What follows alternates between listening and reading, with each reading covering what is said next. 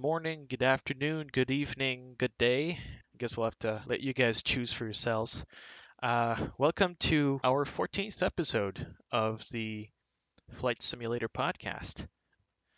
Uh, well, from this point of view, for those who are on Twitch, you can see two little cubs. And mine's trying to hit a building.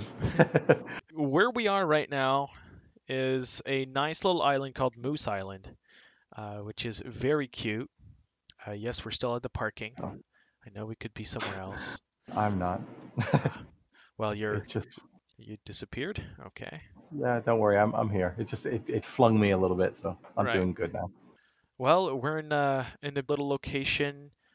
We're right next to the border, actually, between uh, Maine, the U.S., and New Brunswick in Canada. So honestly, it doesn't look like it's cold, but in Canada, it is getting pretty darn cold. It even started snowing uh, in uh, Toronto uh, slightly a few days ago, so it's quite worrying. Winter is coming very quickly. Winter So- is near. Yeah, it's it's it's Canada. So if we look to our left, so from me will be down this way.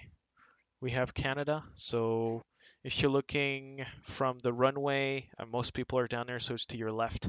You'll have Canada, and then I believe it will be to your right. You'd have the U.S. So we're right at that frontier right there. So there's lots of islands as usual, because um, with Fire Isle pilots. So what better than to go through islands? Even when we don't necessarily focus and look for islands in the first place, there's always an island that somehow comes back. That's quite interesting. They always end up being there. So Yeah. And um, Mhm. talking about flight plans and uh, and everything, we had a few people who have mentioned in the past um, wanting to uh, to suggest some flight plans. So uh, if you guys are ever interested, uh, we could totally uh, be open to flight plan requests. Uh, if you guys want to fly somewhere specific uh, or submit a full flight plan, we can work it out.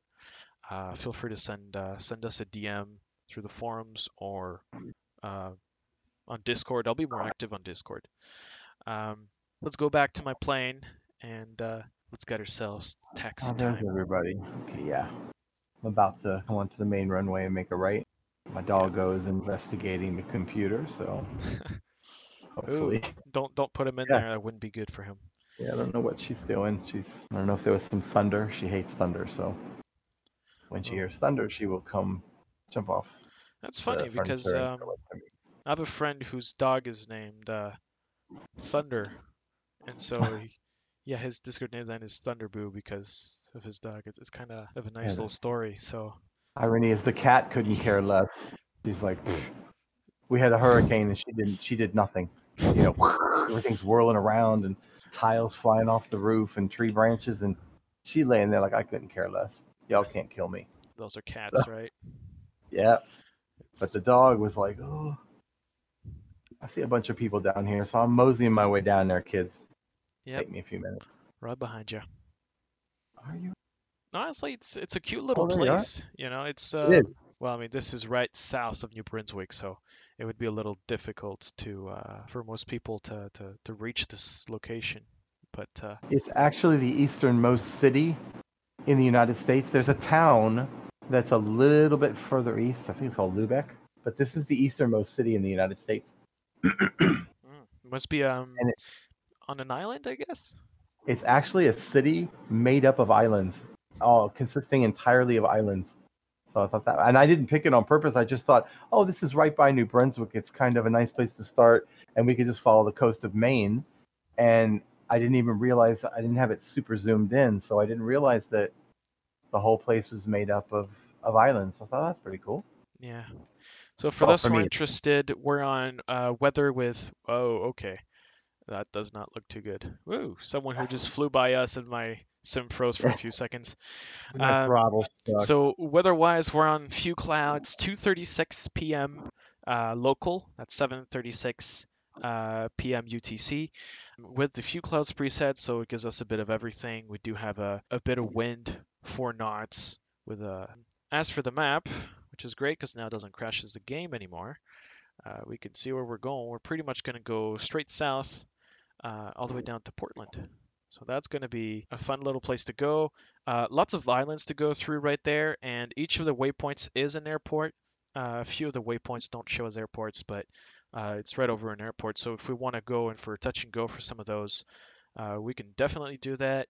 And for some of them, we can just kind of enjoy the scenery. And then we'll finally land at an international airport, which of course is Portland International. Yeah. That's kind of the city. And conversely, that's the biggest city that's in uh, that's in Maine.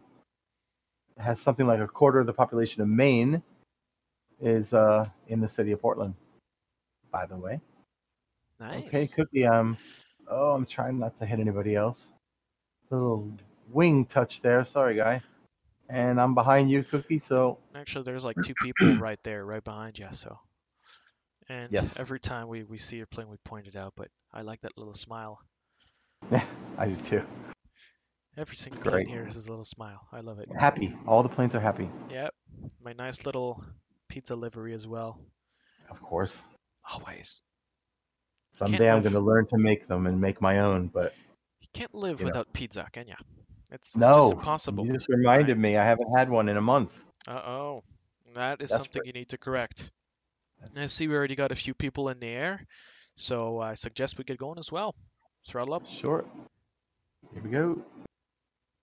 It's funny whenever I'm flying a tail dragger, I it's not that I forget, but I almost am surprised by the way the plane goes, you know, up lifts off the the back end that when it pulls forward there, I'm like, oh, Yeah. overreacting, like, oh no, I'm nosing over. Why? You know. So I don't fly them often enough. That's why sometimes um I have to be careful when you break, obviously, so that you do not nose over. But I think it's gonna have a beautiful, beautiful bunch of scenery here because we've got uh, you know the coast and all the islands and and uh, I love a little bit of the sea and it's a nice area. It's something that breaks up the pattern. You know what I mean? If you're in the middle of the plains, they can be pretty, but sometimes after you've driven, like when you drive through them, you know, it's like eight hours. What do you see? A farm, another farm, and I remember when I flew to Europe the first time as a kid, and I kept looking out the window, and I'm like, "Mom, I think the pilot is lost." And she's like, "Why?" I said, "Because I've looked out the window for the last six hours, and I don't see anything but water. Where's the land? Oh He's no. lost." Didn't realize how big the ocean was. I don't know why I thought maybe after three or four hours you might way in the distance be able to see Ireland or something. I don't know. I had no conception that you could fly for eight hours and you still didn't see any land. So that was definitely something. That's true. In a sense, you can't see anything because you're looking at windows from the side, so you're never going to see Yeah, what's upcoming as well. right. And I said they're bending my neck trying to see. I'm like, wow, I haven't seen anything for you know four hours, six hours. So kind of like the islands to break up the uh, the monotony of the sea. Yeah, true. I mean, honestly, these these areas are uh, pretty popular for uh, you know just regular areas because New Brunswick is uh, kind of like the lobster backcountry. Uh, you go down there and you you can get lobster very cheap and just lobster, lobster everywhere, everything. Uh, lobster Yeah. soap, even I guess. I didn't I didn't see lobster Yeah. soap, but I would assume there's some. Uh, this area, I've been I've been there a couple of times. It's uh, it's amazing. You know, go, go down there for a week during the summer, and man, it's it's perfect. Yeah, it's beautiful. I was I was in Bangor, in the area around it, and it was just really beautiful. I've never gotten to spend a whole lot of time. I had family that lived there when I was a child, but um, we didn't quite get up that far. And they would always go through Maine on their way to uh, Nova Scotia. Always jealous. Always wanted to go there as well. Someday we're gonna have to fly over there. But um, it's a great thing about the simulator. You can go to all the places you ever dreamt of, or the places you never really got to visit, and you can kind of go see them in the simulator with at least a somewhat idea of what it looks like, which is great. Yeah. We could start flying towards the sun. Kind of looks nice. Yes, it does. Get Well, for you especially now, that it should feel a little bit warm. Yeah, I mean, I guess up there it's looking can get pretty cold, but Yeah, it must be a nice difference. Ah, it's nice to be in the air again. It's been a while since I've actually flown, really, in the simulator. And I believe it is time for our topics.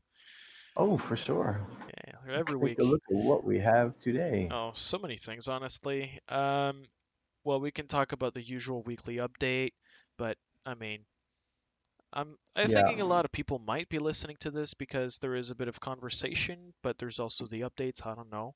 If you guys have feedback about that, if you're wanting uh, us to have like a specific section where we just outline more about the updates that came out, so you can you guys can stay on top of things uh, with us, let us know because we do go through these things, but we don't necessarily have a specific order. Uh, we just go through things that we find interesting. So if you guys have feedback for this, uh, feel free to let us know. Yeah, I have a. Well, there's been a few products that were released that people might want to want to look into. Um, they're available on their websites or on Sim Market. But we have um, FS Dream Team released. Um, I like to pronounce it Ball, but it's Basel. Um, Lima Foxtrot Sierra Bravo Airport. It's only 18 euro. Um, if you're a P3D customer, you get the uh, Microsoft Flight Simulator version for free. But I want to I want to try to give people when they're releasing stuff. I want to try to give some of the some of the news out there because I sometimes overlook. I spent years kind of overlooking what I could add to make it better. I have no idea why. And with the marketplace here and you know doing a little bit of research for our our flights, I'm like, you know what? That looks like an interesting one. That was I can't wait till the aircraft start really rolling out. Those will really be really be something. We have a little bit of time to wait. But we have a few like um let's see, we got Latin VFR. They are offering Barcelona, which is Lima Echo Bravo Lima, and you can get it on their website. It's only $16.99, so that's not too bad. And Vertical Sim, they're offering up Duluth Sky Harbor. It's only 6.49 euro. It's available on Sim Market. Wow. That one actually has one land airport or runway, and it has two seaplane areas. So I can't wait for, Sounds like, like, I said, more of the seaplanes in the analysis of things. It's like I want to spend a few bucks on the sim now that it's released. I've gone Yep. through stuff. Exactly. And I'm guessing a lot of people now are going through this, right? Where there's this feeling that, okay, I've discovered most of the things, now what? And for those who have that thought, you know, there's there's a few things you can do, and I'm sure many of you already have that crossed off your list, um, including going through uh, the the challenges, the landing challenges, the the bush flights as well. Those are pretty enjoyable. Yep. The Um, activities. Exactly. But on top of it, now there is a community of add-ons uh, that have been building up. You know, there, there's developers here and there. It's been uh, August pretty much just covering everything since August 18th. So the whole month of August was figuring out how can we get liveries, uh, figuring out how we can do everything together. And then September and October have been really working on getting everything together. And that's just a matter of how can we now get content into this new platform. And most of the stuff we've seen so far has been porting. So taking uh, an existing product where everything has been done, so the texturing, the modeling, uh, anything related to do with research and all that stuff to get a product where it's at, and just reprogramming it for the new flight simulator. That way, there's no research involved. There's no need to recreate assets or anything. It's all there. Uh, and we're seeing a lot of scenery come out because, I mean, scenery's not that Yeah. complicated. It is complicated because there's a there's a lot of things going on with uh, with textures, making sure everything's accurate and where it's supposed to be, um, and then you you go further in depth with airport life and so on. But it's not that complicated to get it from one place to another, from FSX or P3D uh, down there, and probably X-Plane. There could probably be some porting. Um, and then there is the other types of things that you could do. Um, we know planes are not there yet, but there's add-ons that came out that are completely separate from the simulators. They're not things to enhance the lights uh, or to fix bugs. Um, some do it and add more features. Uh, so we have the A320, of course. That is a Yeah. A32NX, it's a big project, tons of people working on it, adding a lot of functionalities to the A320 as a full free community project. Um, there's also, for those interested, a career mode um, with the add-on called NeoFly. Uh, so that's a little thing where you download a little software that's external. You can run without the simulator at first, so you can launch and, and get through it. You create a very quick profile. It's all offline on your computer, and you choose missions. You start flying from one place to the other. Uh, you get different missions. You get emergencies that are actually real time. So uh, it's using the the uh, the Apple. Uh, sorry, why am I saying Apple? Uh, it's using the Microsoft Bing Maps API. So if you have a true road closure because of an accident where you live, for example, you could get your pilot to the scene and actually drop paramedics or firefighters. So there's tons of those missions, um, and there's even new ones coming out all the time. So that's something I found pretty cool, uh, and I wanted to share it with you guys. Oh, I need, yeah, I definitely want to do that. There's That's some people they've spent hours on it. Uh, it's crazy. I wish I had more time because I would do those. Honestly, uh, it's just a matter of time. And really, the software is made so you fly, so you're not in the software half the time. Now, I would say it's competition to On Air, while not copying everything from On Air. It has its own unique things, but you could hire pilots and, and do some routes while you do your own. So it is nice. I think it is something people should check out if you're bored of the simulator and you're looking for something else. I have one. Um, I have an additional airport that came out. Where it's got a funny, a funny feature. I remember somebody complaining about the um, Princess Juliana Airport in the Caribbean. You know, the one where they get blasted from the 747s when they fly really, when they're landing. Yeah. And um, Airworthy Designs has released the airport for it for Princess Juliana. And the funny thing is, they've they've actually got bystanders. I'm I'm, I'm assuming they don't get blown down the beach, but it's just funny that they did at least populate uh, some people there too who would be watching the landing. So it was a little bit of nice attention to detail in that one. So that was true. like a lot of fun. Can I confess? I'll tell you the reason why. Maybe it's subconscious, but now that this simulator is out, I think part of the reason why I did not bother with a ton of scenery was because you couldn't, even with some of the scenery, you still couldn't really do VFR very well. So to me, I didn't really think, well, I'm going to upgrade. It's going to be a bit of a half measure. It's better than the default by far. But some of it is still maybe not as accurate as I would have liked, or the fact that this simulator has come out and really shown us what real VFR capabilities it has, and then that inspired me because there's so much of the world I still haven't I haven't explored, but there's places that that I'm seeing, you know, these products that are being released. I'm like, oh, that looks great, and I'd love to go there, and I've never been there, so it's kind of odd that I'm actually interested in a lot of places I've never been before, but because the fidelity is so real in the base simulator that now I know with the add-on, the add-on's only going to make it even more of a dynamic place to visit. Where we know by default it's going to have, you know, relatively accurate, uh, you know, coastlines and, things like that. So when Yeah. you just add add on the extra scenery, it's just it's like icing on top of the cake. So And that kind of inspired me to, you know, consider shopping around. you don't necessarily need an add-on to improve your experience. You know, we've we've mentioned this in the past. Some of the issues with flight simulators is you never know where to go because you've been so used to go one place. And so you're always going to go back to that one place kind of like by instinct. And lucky enough for us, there is some people that have been building different things, different websites and databases um, to sort the world and the environment and the regions and the places, the points of interest, everything that's around that would be very interesting to watch because this flight simulator, it's also a VFR, literally a VFR simulator. You can enjoy uh, all the scenery. So there's websites like worldtour.flights that um, that give this kind of thing. Uh, flightlock.com. Those are websites that have all the locations. You can view them on the map, or you can, depending on which ones, you can sort by environment and so on. And you can go find those different areas that you might be interested in. You just click on one and it gives you all those areas. You can get pictures. I feel like that's something that a lot of people uh, who don't know about would probably get a new interest out of the simulator Yep. because we know the world, but we don't know the world enough to say, yeah, there's this thing.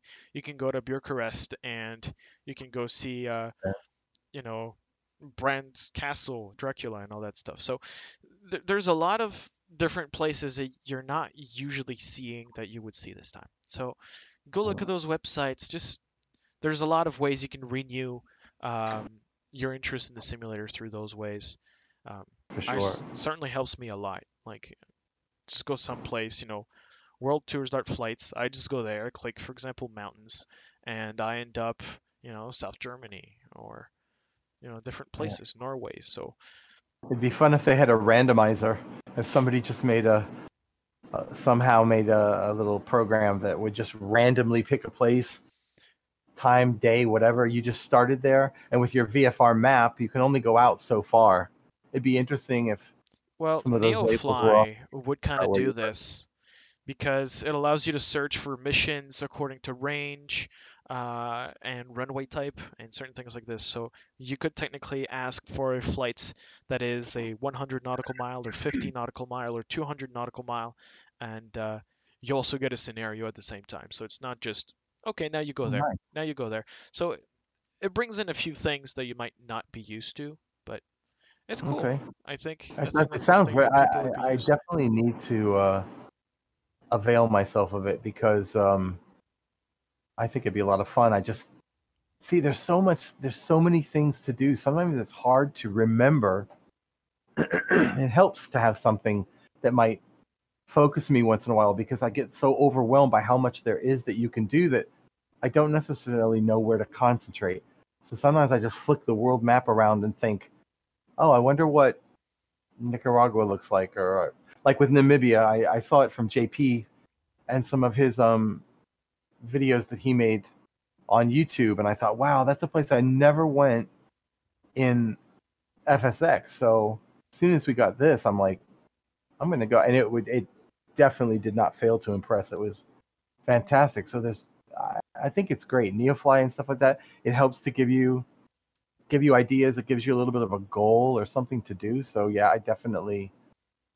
I just need to give myself a little reminder to. sometimes even things that just go on flightlog.com, click on locations, and then scroll down and figure out, you know, what you want. Because there's just a database of 281 top locations, and any of these will will give you what you want. So it's explore a new place. You know, that's I think Yep. that's part of the deal.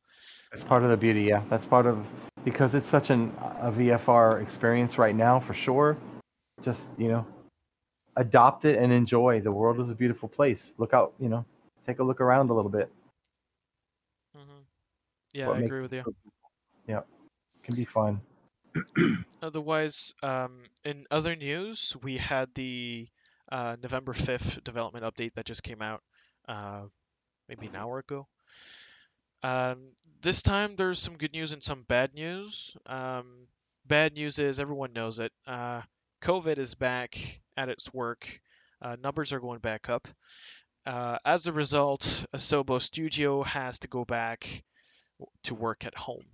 And sadly, this means, again, a large majority of employees are going to work from home from now on. They're going to stay with their families. Um, they're going to be safer down there, honestly, than having to commute to work and, and be with everyone. So while I understand it can be sad to see that happening because COVID is increasing again and so on, which means there's more risk, um, I don't think we should consider this as oh damn the, the sim is uh, is not going to be developed anymore. That's still happening, but expect things to maybe slow down a bit. Uh, it did slow down at the beginning of the year, and you know, like evidence please says right here, health comes first before everything else. And uh, I hope everyone can understand that message. Uh, so they're you know they're they're people that are trying their best. You know, so I think it's fair just to reduce your expectations of updates in the in the in the future, uh, at least for the next few months, because the holiday season especially is pretty crazy usually without COVID. So with COVID, it's not going to help as well. Uh, so just be mindful of that. On a brighter side, uh, well, let, let, us go from from darkest to better, uh, and then to the lighter side. Um, and I'm saying that because the development roadmap, the version for November 5th, uh, still has the, well, I would say still the original four months that we had since the beginning. So we still have months of August, September, October, November. So we don't have any visibility uh, right now at the moment for anything above uh, November 26th. So the only things we really know is uh, next week we're getting an update, update 6. So that's on the 10th of November with, as usual, a feedback snapshot, SDK, and third-party update. And then on November 19th, we'll get a partnership series with EAA and of course the usual feedback, um, SDK third-party update, and for some reason, even though they're saying just before with um, with COVID they're slowing things down, they still have update seven planned for November 26. This would also come with a partnership series, we don't know who yet, and also a feature discovery series, we don't know yet, but honestly, I would think that would be VR. Yeah. It's just a guess because we have no evidence to support that. But well, I mean, there is evidence. We do know there's stuff happening, but it could be any of the features that we know are still upcoming. So yeah, it could be. VR would be the most likely though.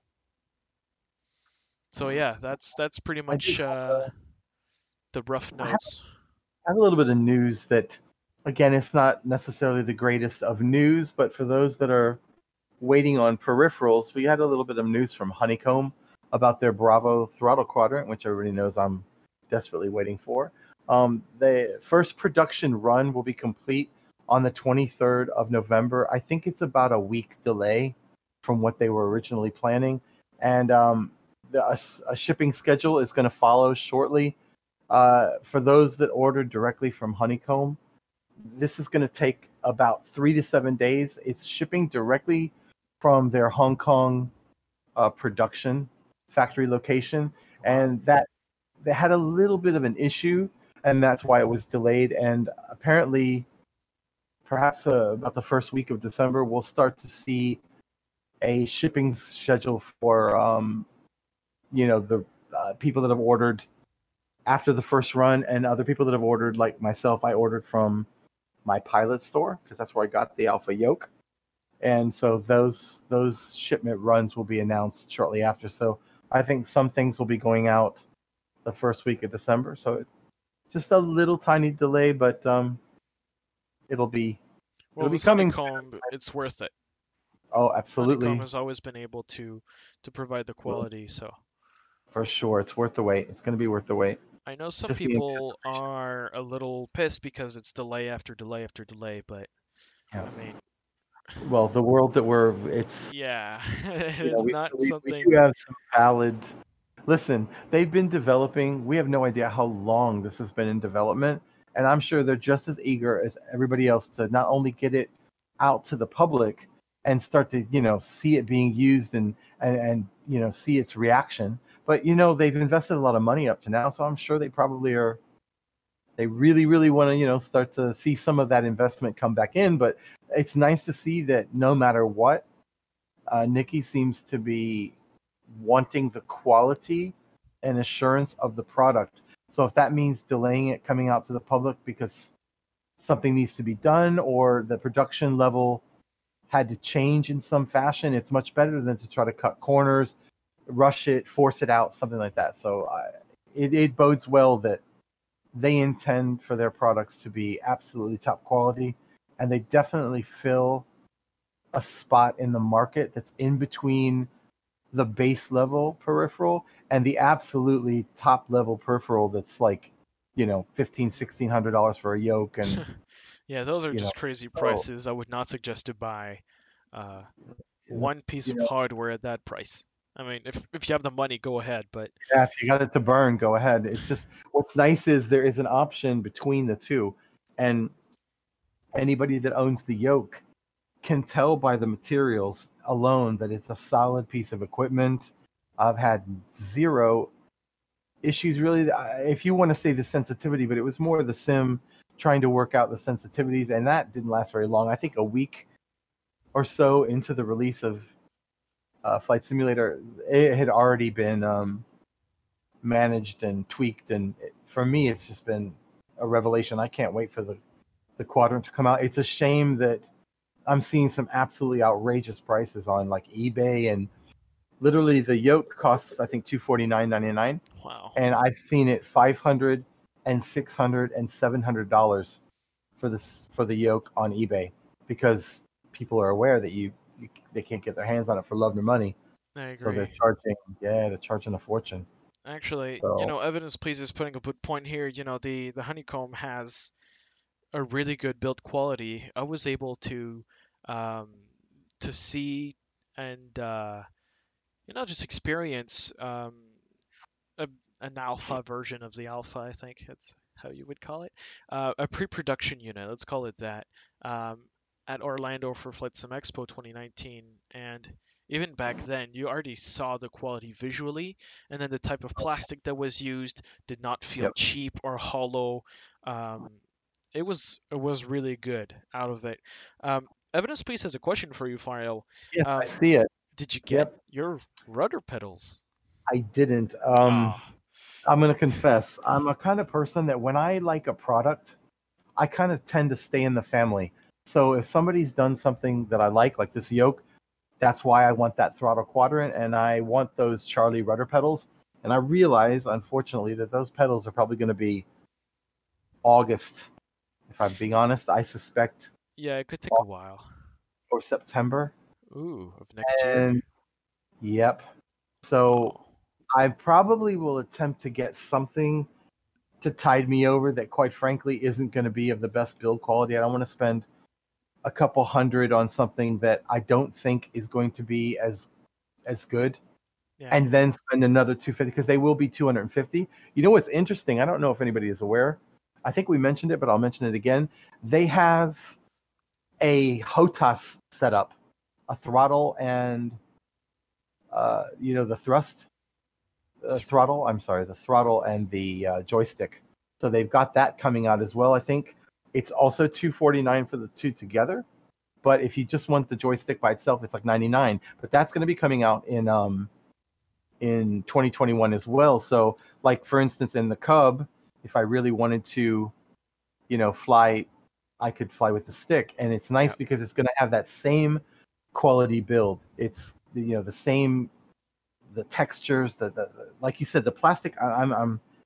It's funny. Uh, Evidence Police says I love touching my honeycomb alpha. It feels so great to the touch, such high quality uh, polish. And it's weird because I'll catch myself when I have the plane trimmed out, and I don't really need to have my hands on it. I'll touch it, and it's just like it just feels so solid that you could bang it, and it probably wouldn't wouldn't do anything to it. It's just everything is so smooth and the way that it it's just Well- it's just fantastic. I, I don't I just yeah, highly like a well balanced system should be. absolutely yeah.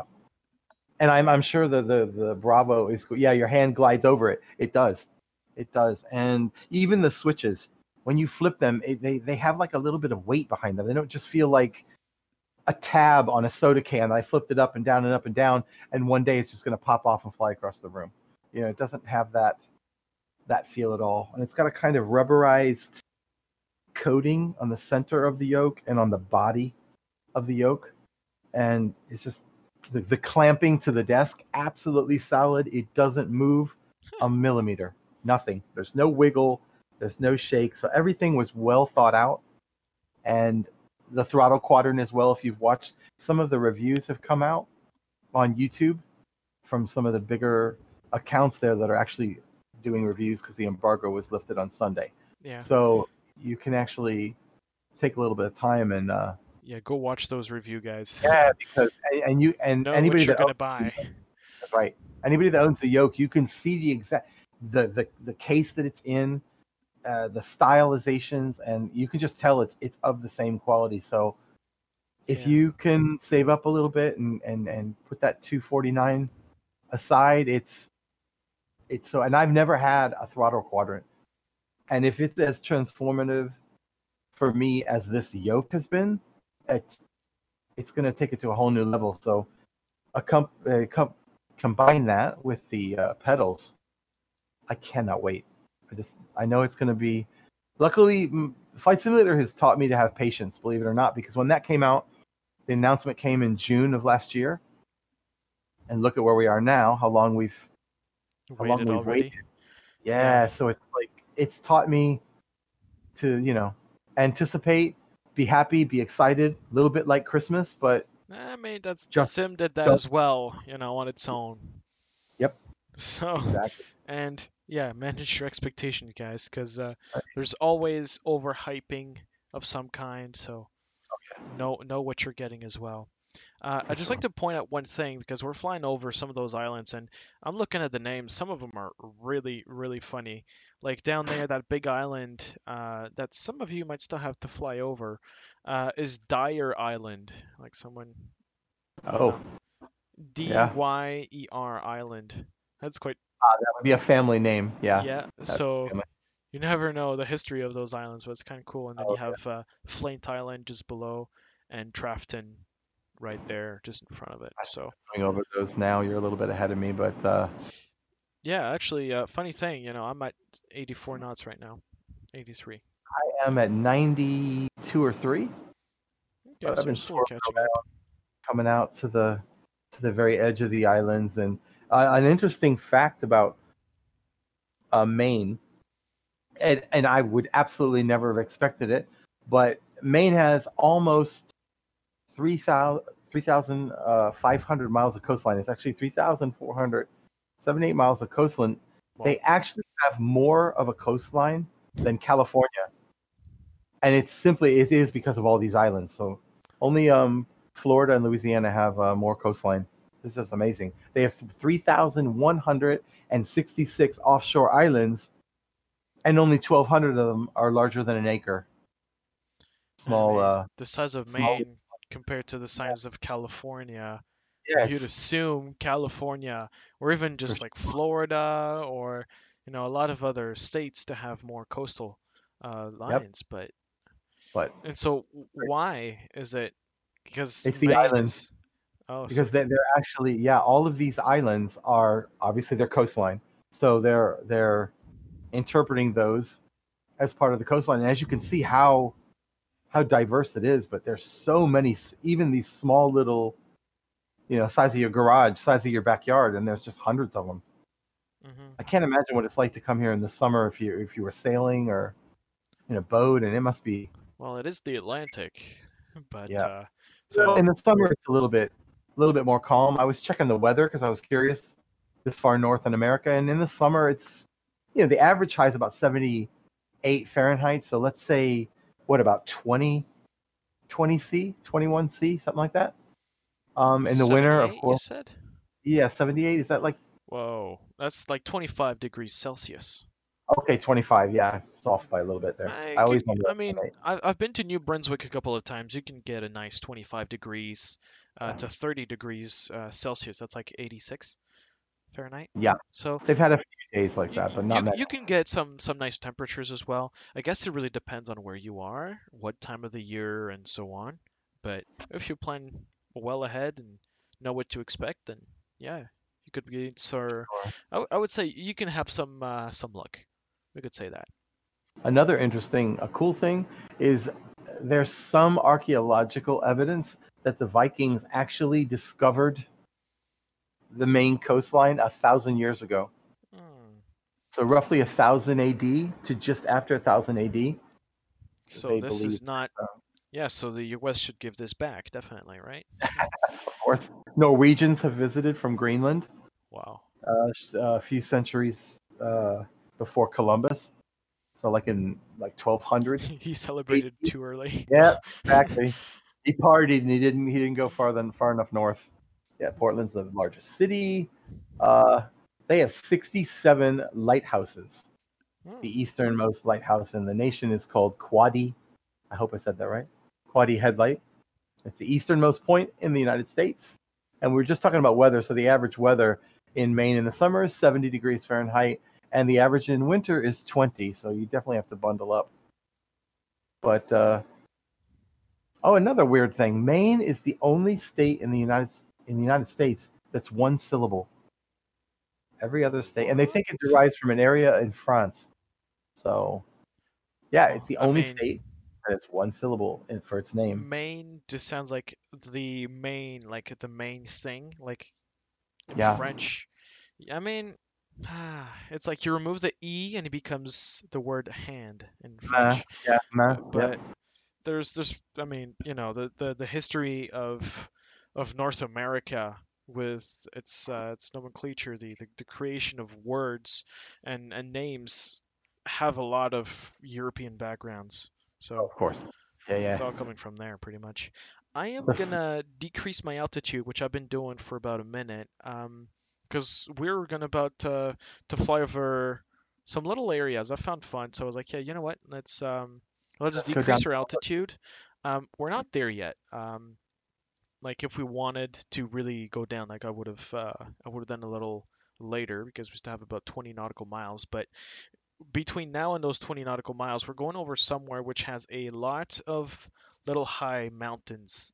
I mean, little and high at the same time because from sea level to, you know, 466 meters or something like this, it's cute. It's full of little mountains. It's not an island because there is one tiny area. Well, actually, it could be called an island because technically there is two, like one area where you need a bridge, but it's very small. So I'm guessing it's not really I'm claiming it. I'm claiming it's an island. You you could almost call it an island now, but it was probably not back then. Uh, that's where Bar Harbor is, which we could probably. See in the far distance. You can see the the little mountains are down there. Um, so Yeah. Bar Harbor would be somewhere where like uh, I mean, yeah, I'm descending the. Ah, I see the little bridge that you're talking about there. Yeah, it would be close to Oh, yeah, um, I'm flying over one that's connecting one part to another. well, Kilo Bravo Hotel Bravo, that uh, County Bar Harbor. That would Oh, be where the there, okay. bridge would be. Oh, okay. I thought you meant this one we just. It would be much further. But yeah, there must be quite. Oh, like yeah, there's a little bridge here. Another one, yeah. Yeah. No, I'm talking about the the place where you have the mountains down there, where you have a I lot more. Uh, yeah, you have a lot more stuff down there. Uh, speaking of mountains, if anybody is familiar with the um, the Appalachian Trail, it's a famous walking trail in the United States. It starts in Georgia, and it goes a couple thousand miles to Maine if you take the northern route. And it's called Mount Katahdin. I just finished uh, listening to an audiobook on it, where a guy walked the entire Appalachian Trail over the course of like four months. But it does finish in uh, cent- north central Maine. So they do have some actual mountain mountains, but this far to the east, not quite as as high. We have some that we can see directly ahead of us, but there is some higher mountains in the interior. Yeah, I want to add that uh, Nikonia, Ni- Nikon Kila. I, I'm not sure how to pronounce that. I'm botching it. Sorry. Oh yeah, But he mentioned that there is a seaplane base apparently in uh, that harbor that we mentioned, and uh, yes, Bar Harbor does have an Acadian seaplane uh, seaplane base, uh, as well as of course a ferry terminal and everything, uh, which is conveniently located between Bar Island, which is a very small island, and a bridge. So uh, don't hit the bridge if you go land down there. I don't know if it's actually simulated, but it would be right there if you're watching my cursor. It would be this little area, so it would be between those two islands if you're watching on Twitch. So yeah, that area is where uh, you sh- could technically land. I don't see anything in Little Navmap um, apart from OpenStreetMap that actually tell me there's something. So it might not be yet in um, the simulator's database. Um, but there is another airport further above which uh, is an airport recognized. So at worst, you could take off from down there and, and go land in really the sea. new seaplanes as well. I like the icon; it's a lot of fun. I would like something also that's kind of traditional a little bit, like Canadair style. yeah, something that I've been in, like a DHC uh, two or a DHC three. They're a lot of fun. Uh, yeah. Oh man. it'll be so much fun. And you know the the base of of the simulator could already accommodate those. It's just a matter of time for people to figure out. Um, Yeah. I guess the SDK related to water landings, which Yeah. there is no true example, right? Because um, the only examples provided in the SDK at the moment are, we could say, very rough. There's there's no open source uh, plane that can land in the water. So there's no example of how you're supposed to code it uh, or any of the of the methods you should work on to get that achieved. Uh, so sadly, that's probably why we haven't seen a lot of, uh, of Yeah, those. it'll come. I think that SDK is it's got a little bit of a little bit of a learning curve, and they seem to be working on it every single update. Every you know, single update, yep. Yeah, they're mentioning it, so they're aware and and they've gone out of their way to say several times, listen, the tools that we're trying to make available to you, this is what we are using to create the sim. So it's not like they're using something else in the SDKs like this afterthought that they've thrown off to the side to say use that and see what you can do with it. But it's different. It's different than what people are used to, and it's taking a little bit of time. And I think this is the part of the reason for the delay in some of the uh, aircraft coming in as much. And um, but I I have complete confidence. I mean, I was reading on Reddit. You know, I kind of perused the forums as well just to see, take the pulse of of what people's impressions are or what concerns they might have or things that they may be you know wanting or whatever and and you know there's enough people that well of course it is split between the ga crowd the vfr crowd and the ifr crowd. So obviously this time the vfr crowd are having a little bit more of a, a good time of it due to the scenery and, and and some of the planes are more simple. But um Well, I mean, it is an exceptional level of detail. yeah. To yeah it, it it makes like I've we've said many times before it makes VFR possible for real for a change without having to really really drag your imag- imagination all over the place to pretend that that blob is actually you know Key West or something so it's it's really nice to hmm I mean, everybody wants as much realism as they can get. So in this, to this effect, you're like, I'm looking out, looking at this island off my uh, 11 o'clock right now, and I'm like, that island's roughly exactly the shape of that island. I have enough confidence in what I'm seeing to literally be able to work my way around if I just had a paper map that had no labels on it. So that part's kind of Yeah, well, you can clearly our- recognize landscape. Like, Exactly. uh, so those like mountains, realism. Yeah. you you know, like you could see them from far. Like it is clear.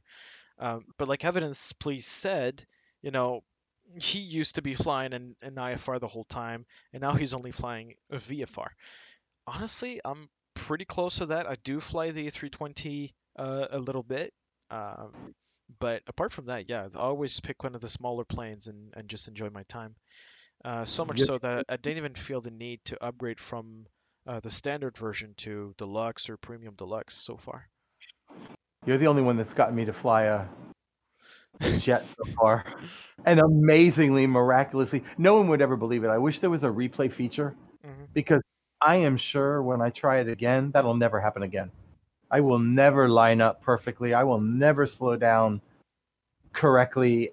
Literally, it's as if the autopilot landed the plane completely. Dead center line, perfect speed. You know, it stopped in plenty of time. I, was like, who's beginner's luck? You know, Who it's like the first yeah. time you're able to achieve it, and you're, you're like, "Wow, this is amazing!" And then every time you try again, it the expectation goes down from that first trial. I do have to say he just disappeared on me, so I'm gonna I'm gonna hold on and Oh, see if. I Nah, that's my side. Uh, I'll have to be quick about that. prepared. SDK was so good that it took PMDG four and a half four years and a half. Evidence says, yeah, people. I that's what I was. That was a point I was gonna make. Is I was there's a wonderful appreciation thread on Reddit, basically just thanking Asobo and Microsoft. They're saying you know they know about the bugs and there's a lot of issues, but it was just nice to see, and it has almost a thousand upvotes, just to say thank you for what you've done. And you know, nobody's saying it's perfect. Far, far from it. There's always room to improve. But what was Well, nice, it's a lot better than, than other competition and, and other assets that are available. I mean, it's by far one of the best, both absolutely. physically and you know uh, visually. Uh, Microsoft sim- uh, well any simulator regarding flight that I've ever played. Yep. And it's nice 100% that there are people that are willing to give it. I'm starting to see people who are kind of giving it more time to say, okay, oh, everybody just came back, so, or almost everybody just came back. But um, it's nice to see that, you know, like, listen, it took PMDG and it took X-Plane how many years to get to today? So at least no one is going back and saying, hey, you know what? This has been around for 38 years. This should be better. It should be in a different, a more stable, you know, version of it. There are a lot of people that say, you know, it's closer to a beta, that it was released a little early. But the point being that more and more people are realizing, yeah, if you think about some of these um, past simulators, they took a while to get, quote, their act together, end quote. None of them had the fidelity of the visuals at all. Nothing like this. So at least flying VFR in a simple plane, maybe not a lot of systems, without like this little Savage Cub that I'm flying, and just enjoying the weather, because that's another thing that we've never quite seen weather. Certainly out of the box, you've never seen weather that's like this. And the way that the weather is being, you know, rendered, and the the effects that it has on the aircraft, and there's a lot more difficulty in what they're trying to achieve here. So I'm willing to give them the time because I'm enjoying the view, so to speak. So I can Mhm. tolerate it. And I, I I want to go for a little challenge. Um, there is something. I hope it's there. I know the islands here might not be with the uttermost top uh, scenery fidelity, like satellite pictures are not the sharpest, but there is on um, Swan's Island, which is that big island right down there. Um, there is an airport, Banks Airport. It is not in the simulator, but I believe we might be able to have satellite data for it. If we do, well, let's. I'm gonna try to land there. why not? Let's do it. So it should be the waypoint on the map, by the way. Is that uh, Actually, it might show up in here. Wait, nah. ME5? I don't know. I think that's that be it. Hmm. Oh yeah, that. Oh no, that's an other one. quite close enough? So let me see. Actually, that could be it. An airport nine three Bravo for a little bit further down, but let's see if this um, That's quite funny. Echo Five is there. I don't know if it is or not. Uh, well, I see it on my GPS in the sim, so I would expect it to be somewhere. I see it on my I see on the VFR map. It's marked, but It's like right here. Can't miss it. Uh, evidence police says fly-by-wire A320 is making massive progress too. Asobo CEO Sebastian is a big fan of them. That's a great sign. That means they're gonna be willing to work with them, probably answer questions, and They've and been pretty clear, yeah, about their interest in in getting this. One thing though is their difficulty about how much they're allowed to work with it because it is still Asobo and Microsoft's IP. So far, they've been pretty quiet about it. You know, they they've been they've been pretty much uh, in the background. We're not going to say anything, so it's not like we're going positive or negative. So it's not like we're giving an approval or stopping them from continuing their projects, which is why they're quiet, and the community is kind of pressuring at the same time uh, to give an answer and be like, "Hey, help us do something." Uh, so I'm I'm thinking they're still trying to figure out all that stuff. I don't know if it has just with the legal aspect, um, or also the way they're moving forward. Because in the Q and A, you know, they did say that they were going for. Uh, we could call it an approach where they're not going to be competing directly with um, with third-party software. You know, No. so so they're not going to put an A320 high-end PMDG level and so on and so on because they just won't. They'll they'll Yeah, let PMDG do it. for So I believe They there may is a strip.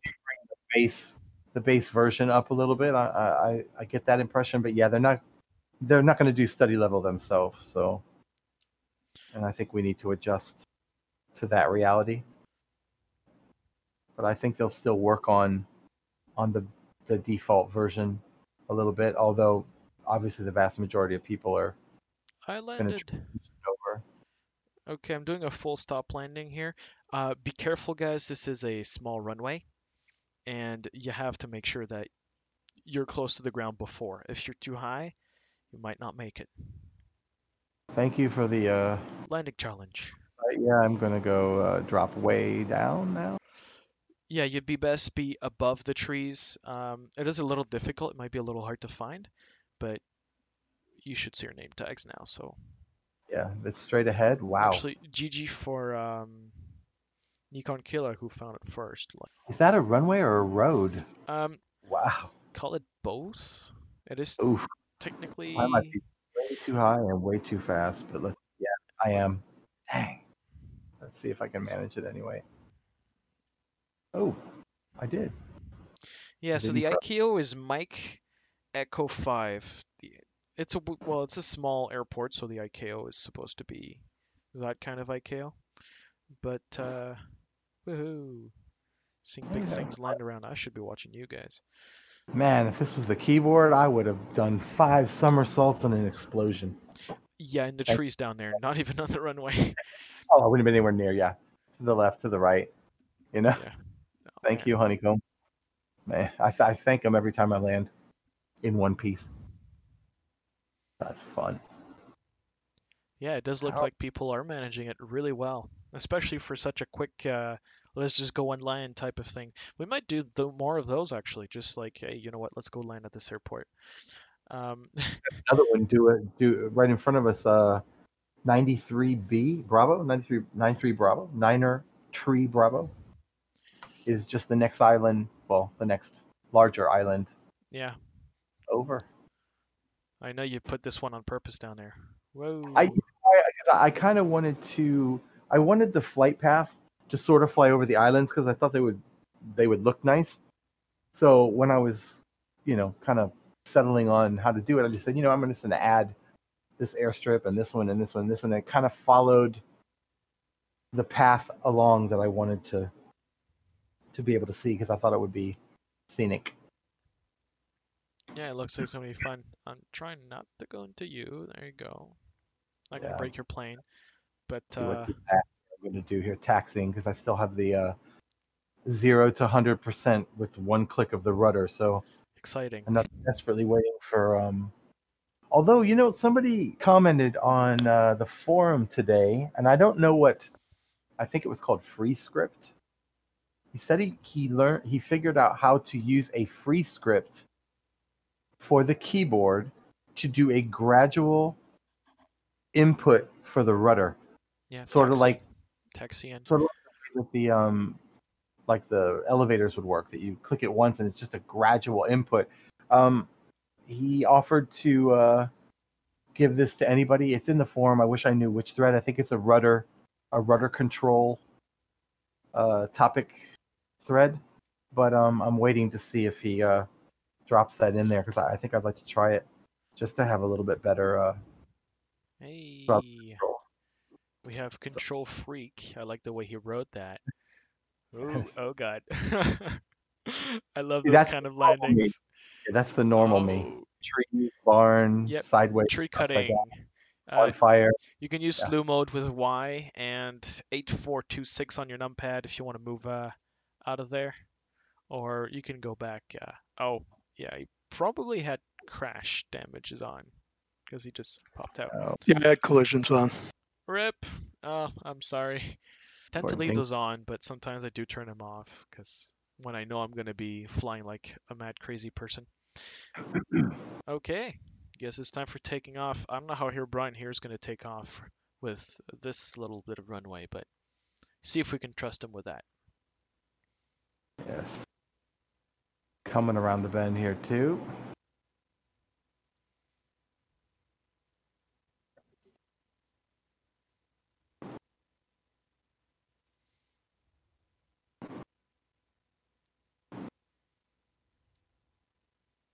Here we go. Yeah. Well, for an unmarked runway on a little nav map and a barely marked runway on the GPS, this isn't bad. Not fun. That's what makes this flying fun. It's like you can you can Go see a little tiny beach strip and say, you know what? I'm actually going to try to squeeze this plane right along that sand and not hit the water. So it's just it's so much fun because I don't know why. I, I guess I like the landings the best of all. Once I finally figured out how to, you know, properly properly land way back when, it was always a little bit of a, a nerve wracking mess when you got to the point where you had to land because you're like, oh, I'm gonna go left. I'm gonna go right. I'm not gonna. I'm not gonna Yeah. do a good job. And now it's just with the right equipment, the sim looks beautiful, and you literally can just hop from any place. You can try to land in somebody's backyard. I landed in a at uh, what St. Bart's. I landed on the the uh, football pitch for the North Americans, the soccer pitch. Yep.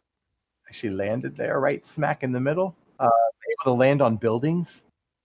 Landed on uh, one of the, the the terminal roof. I landed on the cruise ship in the Shock Ultra which is part of the premium package, you can literally, I think the stall is 17 knots. Oh, that's very It's small. so it's, it's almost like a helicopter. If you're if you especially if you're landing into the wind, it's Yeah. literally like you're flying a helicopter. It's Mhm. really cool. You can land absolutely anywhere. Yeah, it's a lot of fun. Nikon Killa. Uh, by the way, um, I'm in the Next Cub, so the this nice X Cub. I am using a custom livery, so the Fly Pizza livery. So you might not see me as a Next Cub as a result. I might just show up as a unidentifiable standard uh, plane, like the ones. Oh that yeah, just- evidence please says um, there are videos on YouTube where groups of pilots in Cubs were landing at random islands and runways in Canada, just like how we're doing. No plans, charts, ATC, etc. They overfly the runway and sometimes do touch and goes to make sure the runways are suitable for landing. A lot of fun. I literally that's what I do all the time. Last night in this area, I just wanted to fly a little tiny bit further north by New Brunswick, and I was like, you know what? I'm gonna try to you know pick out these tiny little bits of of the island that you probably could land on and for the most part it, it you know I, I managed it. A couple of times i landed in the water but it just makes it fun. It's like a bit of a challenge to say can i squeeze down into that tiny spot there and then still manage to take back off? So just a lot of fun. I Yeah. love it. I want to add on what you said because honestly, this simulator has created a lot of new communities that any other simulator from the past could not create. So it's really interesting to see how how this is going, right? We we're going now. I mean, this is not the typical type of hop you would do back in FSX. Uh, FSX, you would be cruising at 36,000 feet. You Yep. would be in your 737 from PMDG, and you'd be flying. You wouldn't be in an X Cub flying between islands and landing at a random runway that's not even fully marked. So yeah like let me try to land on this beach and exactly. Try to take off again and yeah And that got me uh, excited for the next one. I'll probably want to do that as well. Yep. Kind of a you know fun little challenge thing to do. You don't For know the sure. area and you just have to go and land. that's how it was last night. I was like, I, I didn't know where I was here. And there were so many little dotted islands. And I thought, is it possible to land on that and stop? And so it was a bit, it was like very challenging, but yet it was fun. It was scenic. I messed around with the winds and added different layers of winds and, and, and made it, you know, much more, especially when I don't, I can't really control the rudder very well. So sometimes when that wind starts pushing you, you're completely I was flying almost literally sideways, full throttle, but I was only moving maybe 25 knots over the ground, and trying to land and and then and then take off again, and it's a lot of fun. I really True. enjoy it. Yeah. And um, for those who are already very excited about having a simulator, um, and you guys know, of course, I'm a bit of a hardware guy. Um, we have even more stuff that's been happening recently. Um, AMD, for example, uh, finally had its release of its Ryzen 5000 series. Uh, so another very exciting day. We're finally getting all the benchmarks coming out from all the third parties and tech tubers um, with very very exciting uh, stats this time, and with good reason. Uh, in very short uh, form, I could say Intel's in big trouble. Uh, they were already three years ago when Ryzen launched with their first generation uh, of processors with the Zen architecture, but we are now reaching the third real generation of CPUs. People will say, yeah, but we're on Ryzen 5000 and it's called Zen 3. What's happening with all this? Um, there's kind of like two ways. Zen with the numbers like the is like the generation of the CPU, and then you get, or I could say like the family, and then you get your each iteration. And so you had your 1000, 2000, 3000, and 5000. They skipped the 4000s because of APUs, uh, which is like their latest CPU with an integrated GPU all in one, with the only difference being the integrated graphics, because AMD, of course, already has its own GPU division, uh, they would have as well. They would put on their, their own GPUs into it. Issue being, uh, they they had the last generation CPU, but a previous generation GPU. So they synchronized everything. So they skipped the 4000 generation for full um, computers. They went with mobile. So it's it was kind of a weird thing. So now we're finally boom 5000 series. Uh, we're back to normal with Zen 3, and it's beating even the i9 10900K. And that's pretty impressive because Intel has been Wow. the CPU to hold single threaded performance. And they kept saying, you know, that's the thing that will make your games better in a simulator. And in this case, it could be true. A lot of games are not optimized to take care of of more uh, of more threads. Um, Um, ev- evidence, please Yep. says, wait a second, Cookie, can you repeat, please? Integrated GPU. So AMD has this thing called an APU, which is a combination of a GPU and a CPU. So what happens is when you want to have a visual output on your your display, you need to have some kind of processor that can handle any input and output. So it takes in the input from the computer, says, I want you to render the the taskbar, everything with a start menu and a desktop and folders and everything. And you cannot see and have a screen output without a GPU. Some computers, some systems, some CPUs are just CPU. They don't have a GPU in it, so you couldn't run uh, your your computer if you didn't have a dedicated GPU because the CPU doesn't have one. Your laptops all have an integrated GPU. It's called like an iGPU short form. Um, but yeah, so overall, AMD has had this thing. They called it an APU. Uh, Intel has the same thing.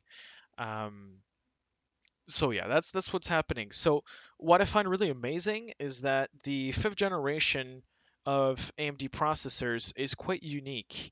Usually, you don't see a lot of improvements um, with CPUs.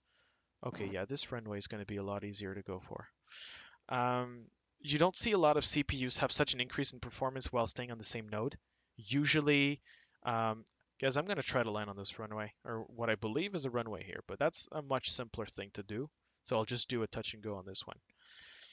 Um, so what I was saying with uh, with AMD is this time they managed to get a huge generational leap while staying on the same node, thanks to an amazing architecture. And that's something you don't see every day. This is quite a unique thing.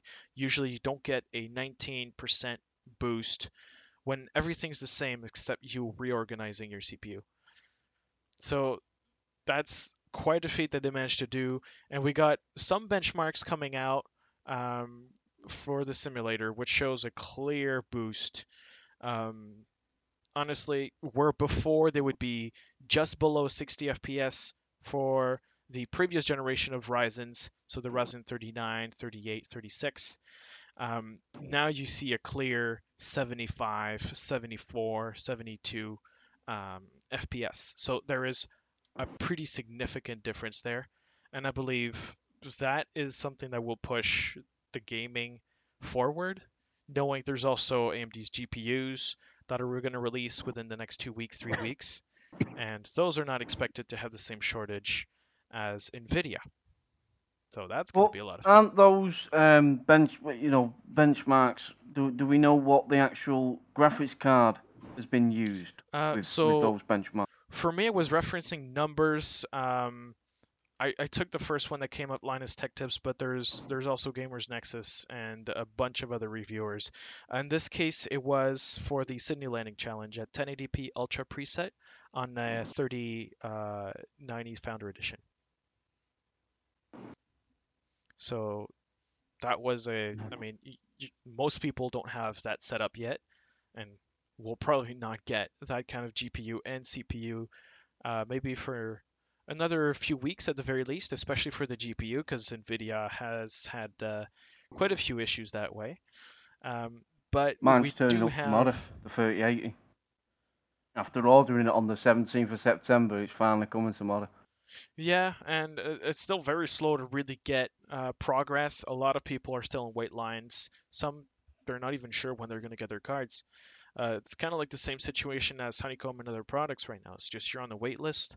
Um, Yeah. Your money's waiting, and you know that's not something you usually see with a GPU launch. This is particular to this one.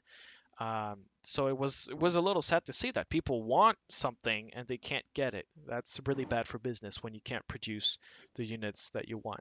So Yep. bit of a challenge there.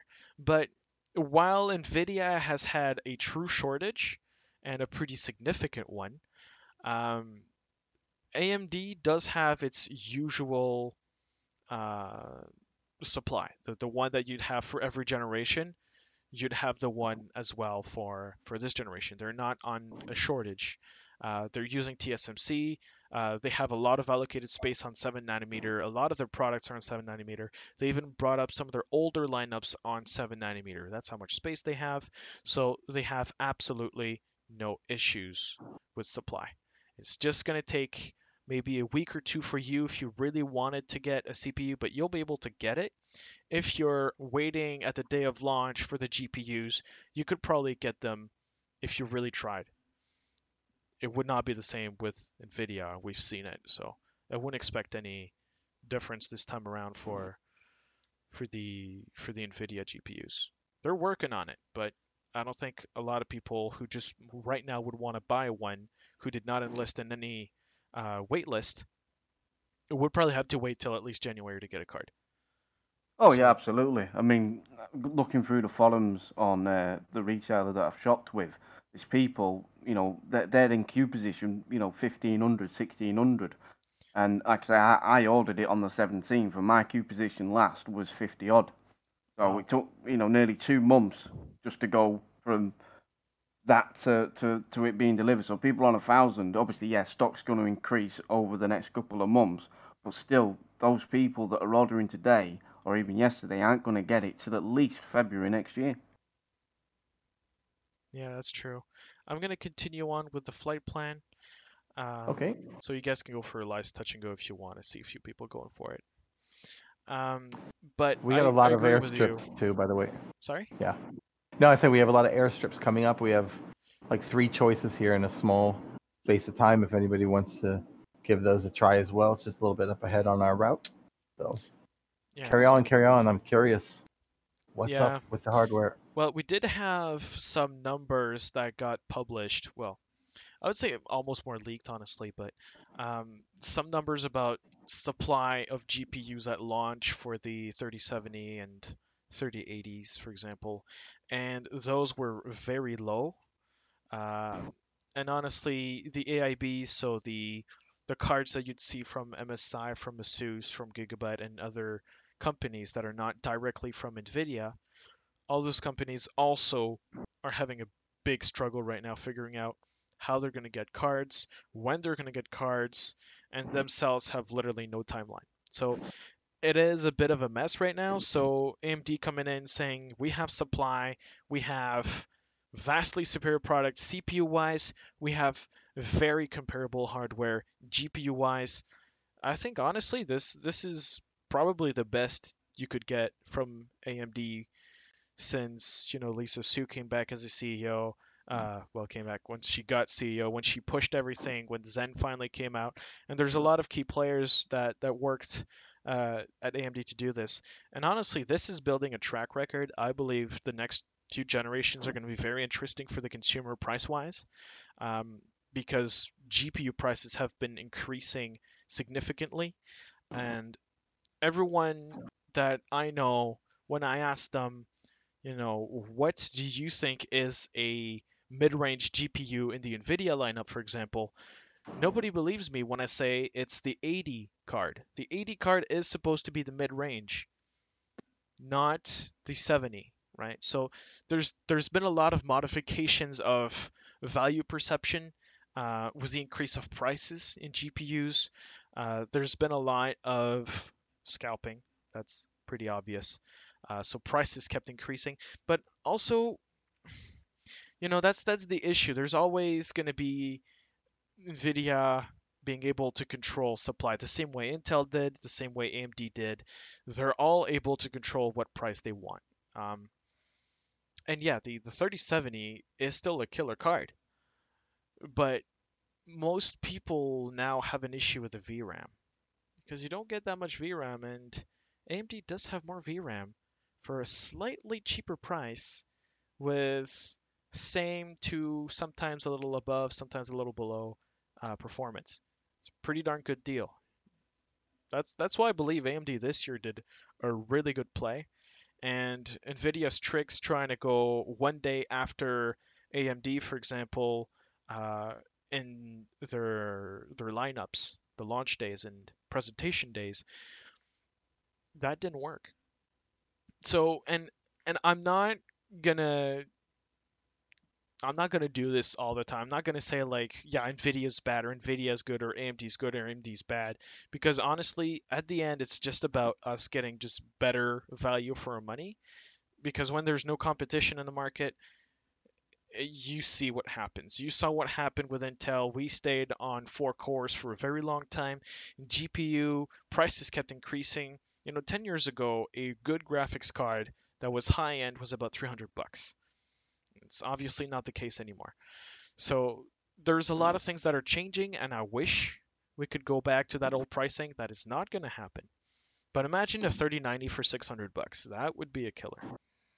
And Yeah. uh, so competition being back, I believe this will help us overall increase um, just everything that we have.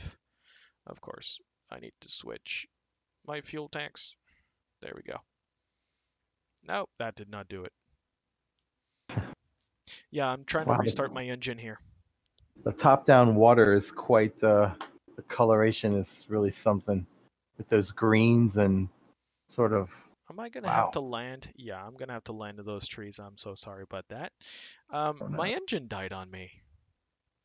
Yep, Yeah, that happened to me during the Japan. Uh, Yeah, but I did switch so to not used flow. to. So not used to flying that type of plane, and I literally forgot that I had to change my um So my fuel this- tank. Yeah, well, I did On switch at the this very end and one- tried restarting, but oh, it went back. Okay, that was weird. I don't feel so bad about trying that short field landing in a 208 now. Imagine if you're living in one of the houses I just landed right next to. You just got a Yeah. plane that just lands and hits a few trees. Amazing to think that this little road that's going down over this island is probably pretty close to really you know traversing the land correctly. I remember watching one of the YouTubers, I think Cookie, I think I spoke to you about it. There was a little island, well actually it's the I shouldn't say little. It's a huge island in Lake Huron, I believe. And the guy was literally describing Manitoulin, that Yep. island? Yes. and he yes, was literally that. oh that's that's paris street and that's east whatever and that's north shore boulevard. I'm like what? He goes see that white building there? Beside it the red one? That's an ice Mhm. cream shop. Now it was a generic shop but it was red. And he said oh that's the customs? I was like you've got to be kidding me. And it, that was part of the uh, thing that i can forgive an awful lot if i can kind of look down on the land and think, yeah, I could follow this road and a road map and and kind of know where I'm basically know where I'm going or or go to my hometown and just fly around and know that, you know, that's Battles Avenue and you know, that's Whitner and all the all the streets from my childhood and it's just crazy to which you know surprisingly I haven't done enough of that yet. I haven't gone back to some of the places I, I I've lived in the past. So I've been going, you know, all over the world in the sim, and I'm forgetting. You know what? You ought to go home, even though I haven't been home for like forever. It's funny how you consider home maybe only there for first, you know, 15 years of your life or something, and 20 years later, and it's like, no, no, that's my home. Still home. So yeah, I haven't I haven't done that in the simulator, but flying over this little island is That is really something, cool yeah. with the roads, and thinking, yeah, those roads are there. Well, I kind of did that with uh, with the French Alps when I went uh, when I went down Yeah. there. It's honestly it's incredible when you know you take that road, you take this right, you take this left, you go up, and then you look to the right and you see the little path that leads to to your house, and then you see exactly a tree where it's supposed to be, which in this case was one tree in the middle of a field, so you can't miss it. And it was right there. I was like, "Yep, okay." That, it's hard to believe. Yeah, you almost you almost can't believe it. You're like, nah, this is not. Like, I'm yeah, kinda fooling what, myself, What did you guys but do to make this work, especially all over the place? And the Alps Yeah. are mountains, so they're not as easy to figure out. No. I mean, we did see Monaco No. last time, where Yeah. uh, they, they did That's a have few. issues. Yeah, they had a few issues. Could say they But- could redo, or maybe the roads are like this for the races. You never know. It could be Oh yeah, the Grand know, Prix, right? They, they want to make it more difficult. angled on the on the left Yeah. or the right. Yeah, mountain side, of course. It's Hotel melted, but it's all right because it's like nah, it's- could try to land on the hotel, but that one was baked in, so I couldn't do it. But just yeah. wow, Some do have um, collision and some don't. it's amazing. I'm not I'm not sure if you have this effect in our screenshots channel, Cookie. Yep. If you get a chance and you're looking around, look at this last screenshot that I just populated. Let me see if I can put it into the event text. I hope that it. Yeah, so this is a screenshot of you, the water, and Yeah. Now look look yeah. at the water. How the ocean varies in color very subtly, With just like yeah. If, if it's the lighting, and I um I, I'm talking about the left might have side? some. Yes, I am. Okay, so Where there are no clouds, you guys can see it on Twitch, like Yeah. these little lines probably on the left that you saw. Like if it's um. Yep. it's like the just Diff- different. It's either the different terrain elevation, right? airflow. It's it could be different depths. That's why I began to think that, 'Cause we're like in Florida, when you go out to the Bahamas, you've got this kind of because there's islands right rippling, and then it's yeah, a little more calm. And I'm like, God, this looks exactly like. It's just an effect that I don't know. I, it's Yeah, a little it is quite unexpected. It's a little cool, and yeah, it's like, how is that done?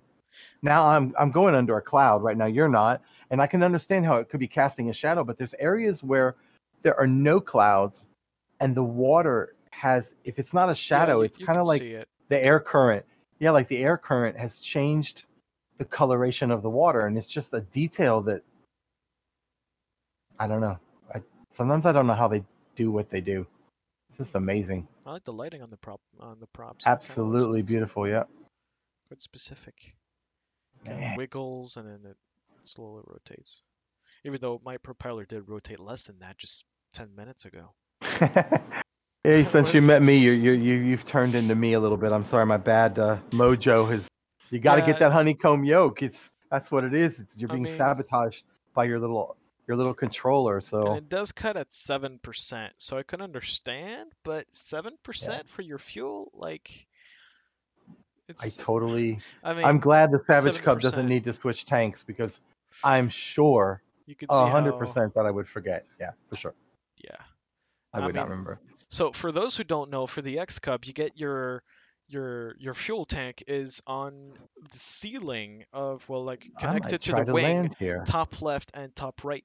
So this is my left uh, fuel, and you can see the fuel's all the way down, so it's basically dead. While my other tank is right now at 10. Come down from a height and see if we can do a touch and go here at Knox County Regional. That's what makes this type of flying fun. You're flying along, everything's going normal, and all of a sudden you're like, oh, airport, let's land. So nice. Yeah. Unprepared, unplanned. Five minute diversion. Ooh, I got Oh, a wow. stiff uh I got a stiff really headwind, deviated so- looking at my fuel tanks. Why the heck are the fuel tanks are like on the wing behind I know, like- right? That's So- part of the experience I'm enjoying here with the new monitor is being able to see more. I I don't know. That's another thing that's that's Yeah. totally changing my simming experience is that I don't have to the less I have to hit buttons in order to look down and things like that, the way better I'm able to fly. Because like you, I might be looking for that um, switch to switch the right the fuel tank from the left to the right, and before I know it, I look up and I'm to the left, I'm to the right, I'm I've descended too much, or so it's kind of wow. I Got a lot of headwind here, or a crosswind. I mean, man, I can't wait to get rudder pedals and see what that's like. I've never had them, so I'm sure it'll be a bit of a learning curve to get used to them. But just the idea that I can control that would be quite nice. It's nice to watch you guys try to go for a touch and go here. It's pretty nice. It's so strange to land successfully, you know, nine times out of ten. I'm just totally not used to it. Well, So- for 20 years you were on a keyboard. I don't think you. Exactly. So for me, every landing is like Christmas. Every single landing is like, wow, that was actually competent. you know. Yeah, so for me, I'm still like a, a little kid, getting used to the idea that you're actually going to end up where you intend, instead of you know exactly. the trees or the tower or the parking or the gas station or you know. That was another favorite destination of the keyboard. You'd be going along, and if there was a fuel area at the airport, invariably I went right, right into it, no matter where it was. It's like the plane knew and said, "Oh, let's hit this." So that was a quick touch and go. That was fun. I like these little communities. The way you know they got the farmland and hmm and yeah, that- it's, and it's small, that- but this is an Yep. international airport. Is- oh no, actually no, it's regional. Knox. yeah, it's, it's uh, regional. Knox Regional. That's still a nice name, Knox. It is.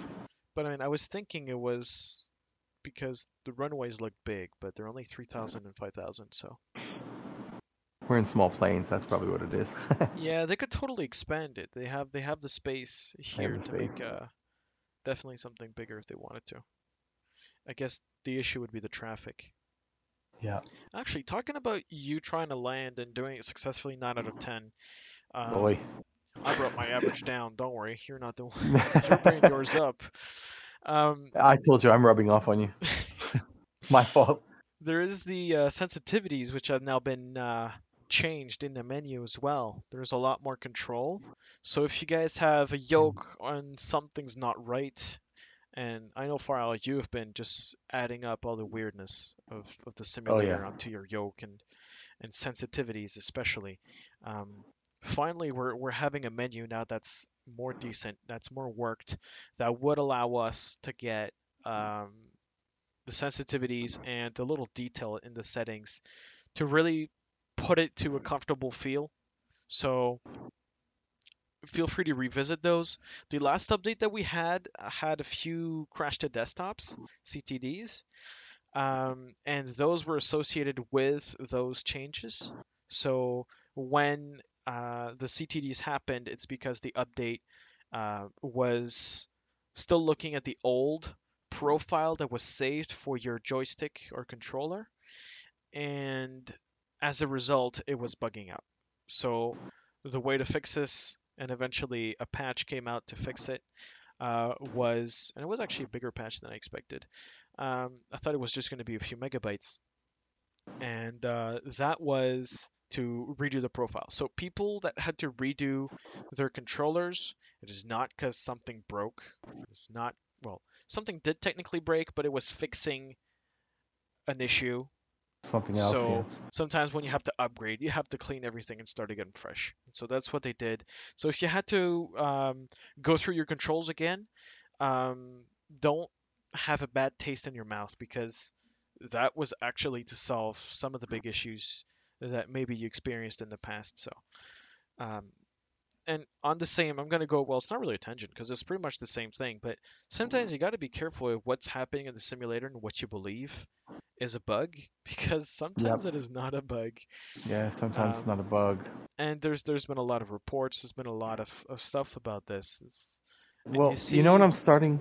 Oh, Yeah? go ahead. I'm sorry. no, no, what I'm starting to see on the forum, which you bring that up, is there is a discussion between people with other sims like P3D and X-Plane, and some people have gone back because you know the, the- mainly IFR and they're having a, a bit of a hard time.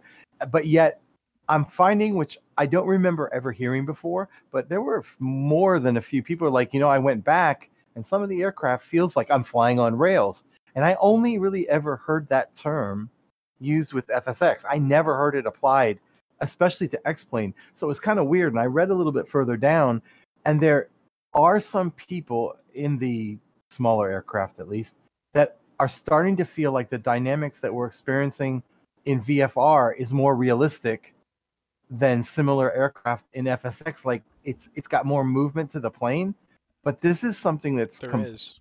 that's completely new because for the most part it was a lot of oh this is bugged it feels funny it doesn't feel right it's not reacting the way i expect. But now over time it does seem like because people have gone back and to do the ifr and then they're like you know what? I'm to i'm to do a little ga flying. And when they do they're coming to the conclusion that the dynamics feel weird now. In x-plane when before even for the small aircraft you never heard that. FSX was the one that that was flying on rails all the time. So I thought that was I was surprised to see it that some of it is coming around. So I wonder when they get IFR, you know, a little Yeah. bit better if if that will happen as well. And actually, some people do blame other bugs as the flight model. I've seen that in yeah. in some groups that I'm in. There's people that are saying that. It kind of makes me uneasy. Um, I don't want to defend Microsoft because No. they have made some mistakes, and everyone Oh, yeah. has. For but sure. sometimes you can't blame a bug and say it's the flight model, and then attribute everything to the flight model. I some guilty. I thought I thought some of it was a bug as well. I thought, oh, this this can't be right, and it's like, no, I'm just not. I'm not used to it. I'm not flying right, and that that was. Yeah, I I did it. I'm guilty of it a little bit, not vociferously, but I am guilty of thinking, well, this doesn't feel right. This is. But then I too still Mm-hmm. had FSX on my old PC, and I went to it for about five minutes. I'm like, oh no, that literally feels like you're at the kitchen table. now I I can't. It's hard, and I don't mean the visuals. I just mean the way the the plane doesn't have that same sensation of. I guess I don't realize how much this plane is moving in my field of view right now because I'm I'm used to it, and it feels like when I was in these small aircraft, it, it kind of feels like it. So it's got a kind of weight and and and movement that like because I have a little bit of wind in my weather here, and I, I guess I've I've learned to adapt to it. But as soon as you go back, go back to like a Cessna in the other sim, not an add-on, but just Oh, go back yeah, just go back and it's you're like is my sim frozen is it what's going on because nothing's moving it's literally like you're sat on a kitchen table Mm-hmm. Well, and it's honestly, just it's true moving. because even me, for example, well, I am not trimmed, so well, I am partially trimmed. Uh, I'm not perfectly trimmed, so if I let go, I would probably go up or down. But right now, I'm letting go, and I'm slowly going left. I know there's wind, so that's part of it. yeah But I I do get movements. I do get some turbulence. I mean, right now I'm going through the clouds, and I'm seeing right now a bit of turbulence. That's nice. Yeah. Um, the old Sims do have some of this, but it's kind of like a gimmick where you it's in a weird way yeah it's it's not truly interacting with your plane. So that rail model essentially yeah. you know is is what it is. Um and i mean i was about to mention that but it's kind of funny because um Evidence Please did mention it already. Uh he made because i'm i'm i'm seeing you evidence you know I, i'm seeing you Yeah. on the different platforms FSElite Me and all that too. stuff. Yeah you're really active dude. That's that's crazy Very. but i saw your thing about the forum to remove the legacy model because of you know just people who would fly in the sim would not use the FSX model because it doesn't make sense. I actually want to respond with that just to be I mean I I don't want to impose my opinion, but I just want to add that when you start a new sim, there is this big transition period. So I believe that yes, at some point the legacy model would be removed, but right now it's an, it's the only thing that would keep um, smaller companies from being able to port their existing planes to the newer simulator and slowly work out you know the details of how do you implement this simulation how the heck do you figure out the data for your plane it's it's not easy if you go through the code and you understand what kind of because before there were just lookup tables so now it's so much more complicated. How can you make everything be true to to life? So that requires a lot more work than what used to be before, just your lookup tables and its its basic systems. So I believe there's a lot of work that would go into this, and to make things faster, they could include for those who are just starting uh, with the new simulator, and there's a lot of new techniques, new languages, new coding methods, new standards, we tend to forget that because we're, we're not behind coding, but these guys are. So it, we need that transition period. That's what I believe the FSX uh, legacy model was really for. Now, I That's don't believe this to stay for too long because eventually nobody's going to really use it. Uh, I mean, No. two years from now, if we still have the FSX legacy model, it's just because it probably have been forgotten and there's very small use cases that eventually could be reasonable, but I don't believe apart from that, you know, a lot of things would be useful. Yeah, I think they'll move on from from that. But it, it's like the scaffolding. I've said it before. Um, FSX was like the scaffolding upon which they they had to have something to start with because they had never, you know, really been in flight simulation before. So it makes sense as to why they decided to at least kind of, you know, use that as a base, as a very fine hmm I am no way going to be able to land here. I'm way too high and way too fast. But I wanted to see what this little runway looks like. Wow, it's it's tiny.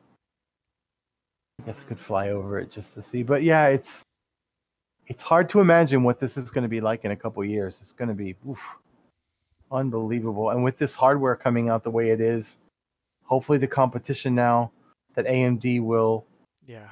give Nvidia that maybe the prices will become a bit more reasonable because they're going to have to.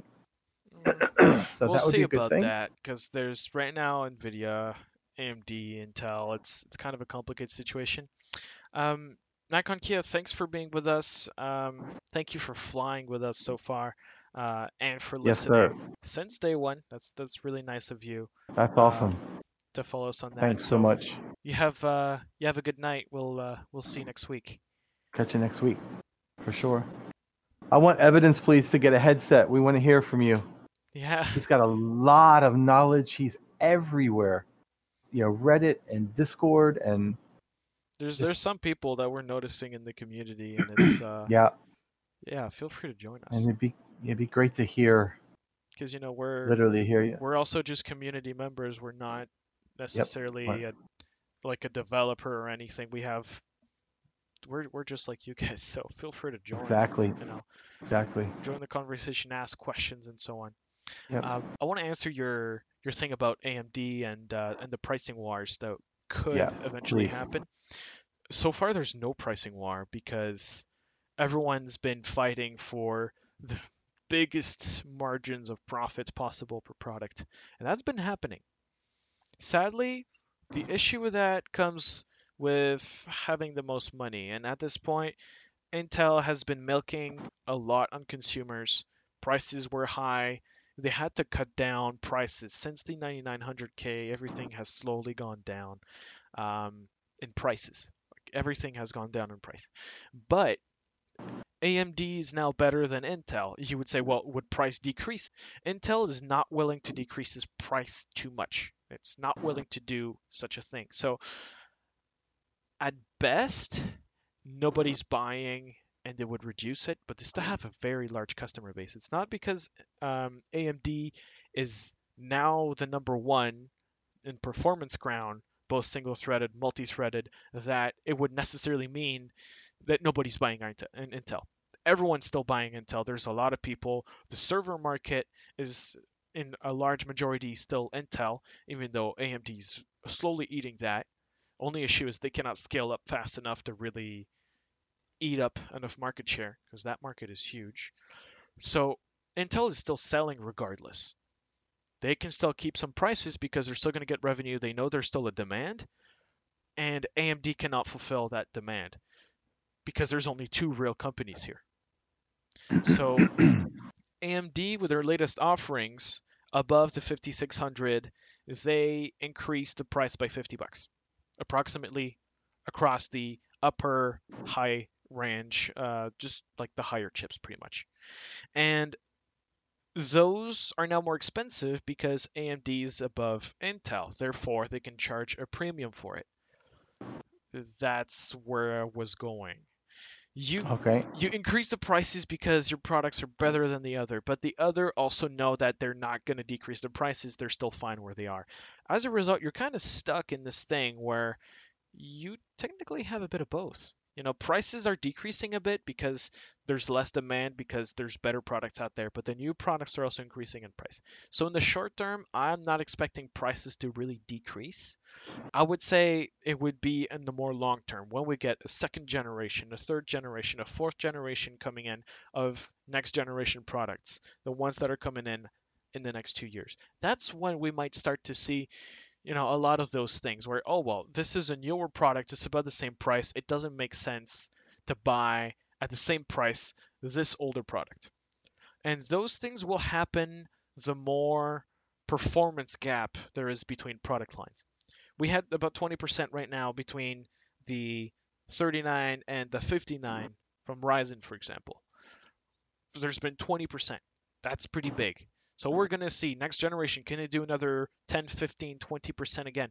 And if they do this for the next two years, three years, they're going to build a war chest because they know Intel's going to be back in about 2022, 2021 at the earliest if they can, if Intel can really um, well, we could say if they really research and do as much as they can, if they're able to achieve for 2021, that would be really a miracle. But at least we would say 2022 to be safe, that's where we're looking at. And that's when they could come back with some good stuff. We're not saying Intel is extremely far behind, but they're far behind enough not to mm-hmm. have an offering for Christmas, for example. There's not really any Intel CPUs. We know there was the the 10 900K, 600K, mm-hmm. and so on. But right, AMD already beat all of those, so there's nothing really to mm-hmm. buy from Intel high end right now, and even mid range, you might still be better off with an AMD CPU just because of the upgrade range with your motherboards. So Intel's not competitive at the moment. They're not necessarily going to decrease their prices, and it's kind of like Nvidia where it's it's a well-known brand, so they're not losing value in the used market, or at least not as much as they should. Like honestly, you can still see cards which are old, still 200, 300, 400 bucks, when honestly they should be at 100, 200, no more. Wow. So, so pricing wise, we're we're still in a very tough situation, even with all those shortages and all that stuff. So it's going to take a while for the prices to settle uh, and that will only be done when we get a solid continual improvement in CPU, GPU performance, motherboards, new features.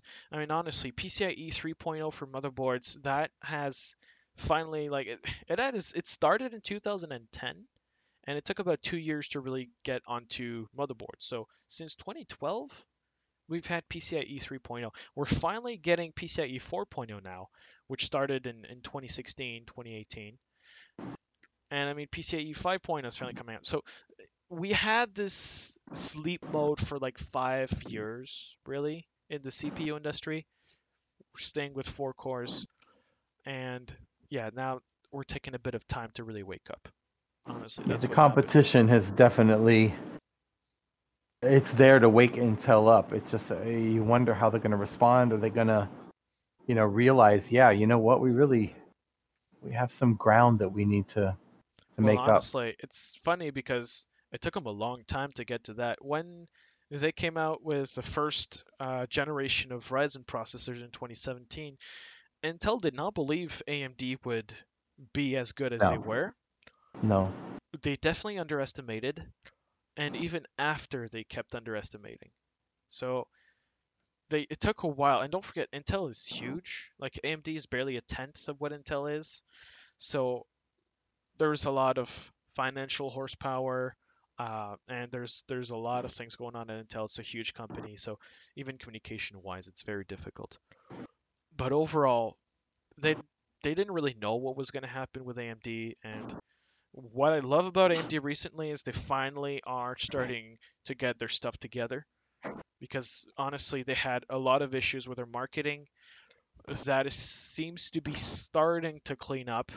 Uh, I know they did a cleanup in the in the management, the staff. Um, there used to be so many leaks about every product. The AMD generation of, of GPUs literally has been the cleanest in ages leak wise. There has not been a lot of leaks, and that's because they realized it was the marketing department who was leaking a lot of those things. So Yeah. and of course AIBs, board partners, and so on. These guys would also have, of course, some people leaking information at some point. So that was expected. So that's why they waited till maybe I think it was a week before they really started briefing um, their board partners about the kind of GPUs they had, and we had some leaks. But at least it wasn't to the same level. Honestly, there's some people in the industry who have found more information about AMD products through Nvidia people. Like, Wow. How the heck? Like, that's really Yeah. good when you know it's the competition that is the best at finding the information because otherwise it's not out there. So that's really, I think, the best. Honestly, that's the position we're in right now. Is AMD slowly tar- starting to get back on track? They need money to be able to accumulate a war chest and get ready for the next three years. Right now, they can profit off of this and gain some market share, reduce their debt, even though honestly it's not that huge, and just be able to to get back on track with their earnings. Once they're back on track financially, they'll be really good to compete. Because Yep. otherwise, they're all their lineups are pretty financially stable. Like the chiplet architecture is a real money saver because there's no waste. If the chip is not fully working, well, you can just put it as a, a two core, four core, or six core, and then because chiplets are essentially you have like a main IO die, which is going to link different cores, and those chiplets are a mix of eight cores in one thing. And if there's a defect somewhere, you just turn off the core, one, two cores, and then you can assemble up to four of those chiplets per IO die, and even more. Like I mean, they, they can technically go to whatever limits they have, which we'll not really know yet. Um, and they can just add more of those. So that's how they can get a 64 core. But to get a 64 Wow. core, you know, you need eight of those little chiplets that have eight cores in it, properly clean. So when you get a six core, it could just be one chip, it could be two chips. You know, you don't know exactly what it is, but they can pretty much use every single chip that they have, even some that have defects, because it is not a monolithic die, everything's on it. They can just take the chip and put it in the CPU. That chip goes into the CPU, and so they can choose the number of cores that goes into which, which is why financials has been really good production wise. So honestly, it's just a matter of time. They build their war chest, and competition starts again in 2022. That's Nice. what I'm seeing the next few years, honestly. That's gonna Nice. be fun, even It will be. mobile industry. Yeah, and then imagine us. What will be then? We'll be on a 4090 Ti and a Ryzen 7000. You know, Yeah. that would be cool. But then the sim would run much better, right? Of course. And of course, as, as soon as the the hardware becomes becomes available, we're going to start to see even more and more additions. It's always a game, so to speak, of as soon as something becomes available to us, the simulator's already progressed to a point that uh, you'll be able to take advantage of it. It'll be a little bit expensive in the beginning, but it's kind of nice that the, the simulator and the hardware are kind of combining or competing with each other to say, okay, now that you've caught up, let me do this and let's see what we, let- let's see what we can add to the simulator to make it even more realistic, which is going to require more CPU power, more RAM, more GPU, and it's it's this never-ending game. That at some point, we'll get to complete realism. Can't imagine what that PC is going to be like, but uh, It's gonna be warm for sure. yeah, how they're going to keep that cool, I have no idea. Yep, that's a really good question. But you know, more performance also means you can output more things on the screen, higher resolution Yeah. textures, or even just the whole thing. And imagine powering two very high-end displays close to each other in a box that also has other types of motion sensors. I think you call that Wow. VR. Hmm. Yeah. And I mean, that's what VR is, right? Two screens in a box with lens and a few sensors to get an idea of where you are. And that's on its way as well, because um, those who have VR headsets and probably heard about it, you could sign up for the VR beta.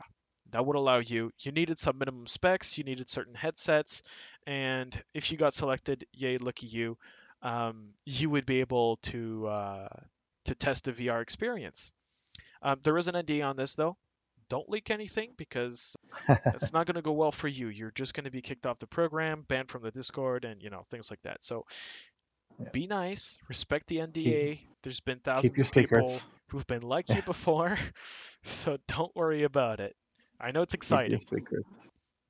So that thing, what's what I found really amazing about VR is there's been always, and honestly, they don't tell us much about it, but in the live Q&As they tell us this update is going to have optimizations on multi-threading uh, this feature from the CPU so that there's less usage. And we know that the sim is mostly CPU bound. There is a lot of things that make the simulator uh, use a lot of CPU, which is why when you look at the Ryzen 5000s, there's like a 20 FPS difference just going from uh, an older generation, the 3000 to the, to 3000 to the 5000.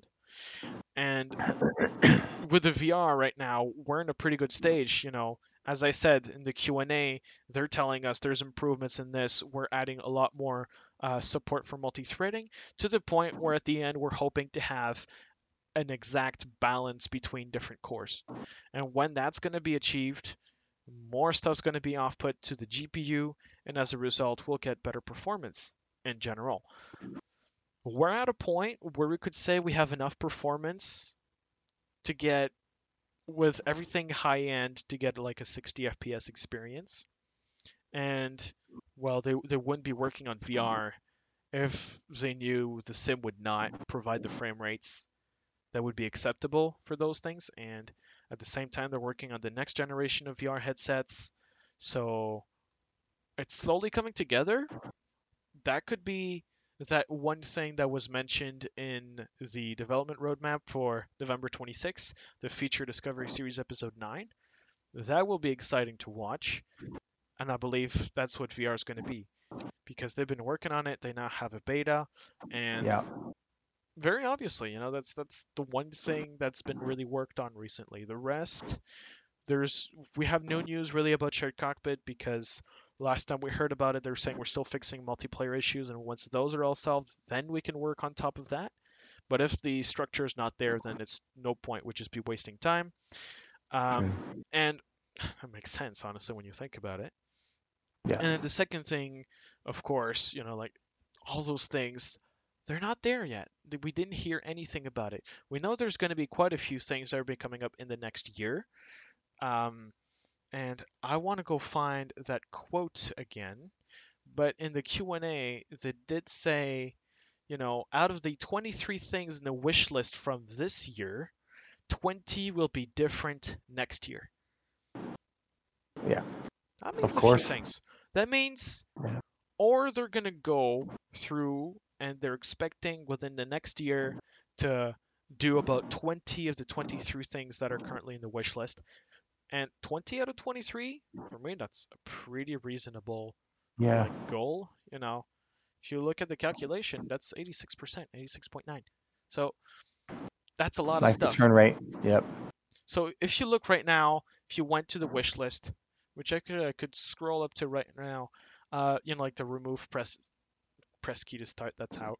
Uh, fly-by-wire mm-hmm. community, replay, scenery gateway, open up the weather system to third party, multiple screen, DirectX 12, update CDs and airports in South Korea, metric, free mm-hmm. work categories, remove ground vehicles, taxiway sign issues, power lines, more objects, disappointing terrain for mountains, improved pushback mm-hmm. system, gliders, helicopters, sailplanes, uh, high quality terrain Trains. maps, IMS Yeah. trains, which had 238 Yeah. votes. Um, that has not started as a status, so okay. No. But IMS trains, that is nice. If you could get a nice quality train, I know there's already an add-on for Hogwarts. They just need the train. You know, so Can you imagine those- looking down and seeing a train going by? You'd be like, that what? would be amazing. Yeah, because it would be so immersive. You'd just be like, oh, that looks re Cut yourself off. It's just yeah. it be. It's these little touches that they can add as they fix the really big things. I mean, obviously, like you said, it it hasn't been it's in the backlog and it's not started, but it's nice that you know they they they are keeping track even of some of the uh, lesser requested uh, things. So who knows? Maybe, like we said, in in in a year or two, the sim is going to be drastically different.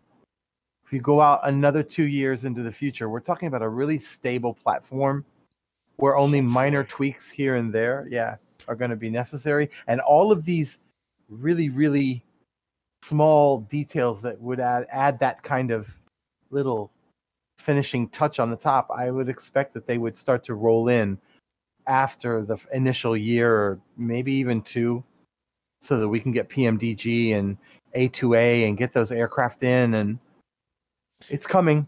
Just we just have to be patient But honestly, these it's things already amazing, mentioned so- in the wish list, they're not that Yeah. bad. Yes, they're a bit of work, but you're always going to have some work adding more objects, cleaning up some things, adding more uh, like things, just trains, um, having better control over certain aspects, like the pushback, which I can totally Yeah. understand. I'm using pushback helper because, I mean, I, I, going through the pushback thing with ATC is, is a bit of a pain, especially when doing these things where we don't even use ATC. So Yeah. there's a lot of these tools that we want eventually to be integrated in the simulator. And honestly, it's not that difficult of a goal. I'm not saying how I like I don't know how AM uh, why am I saying AMD?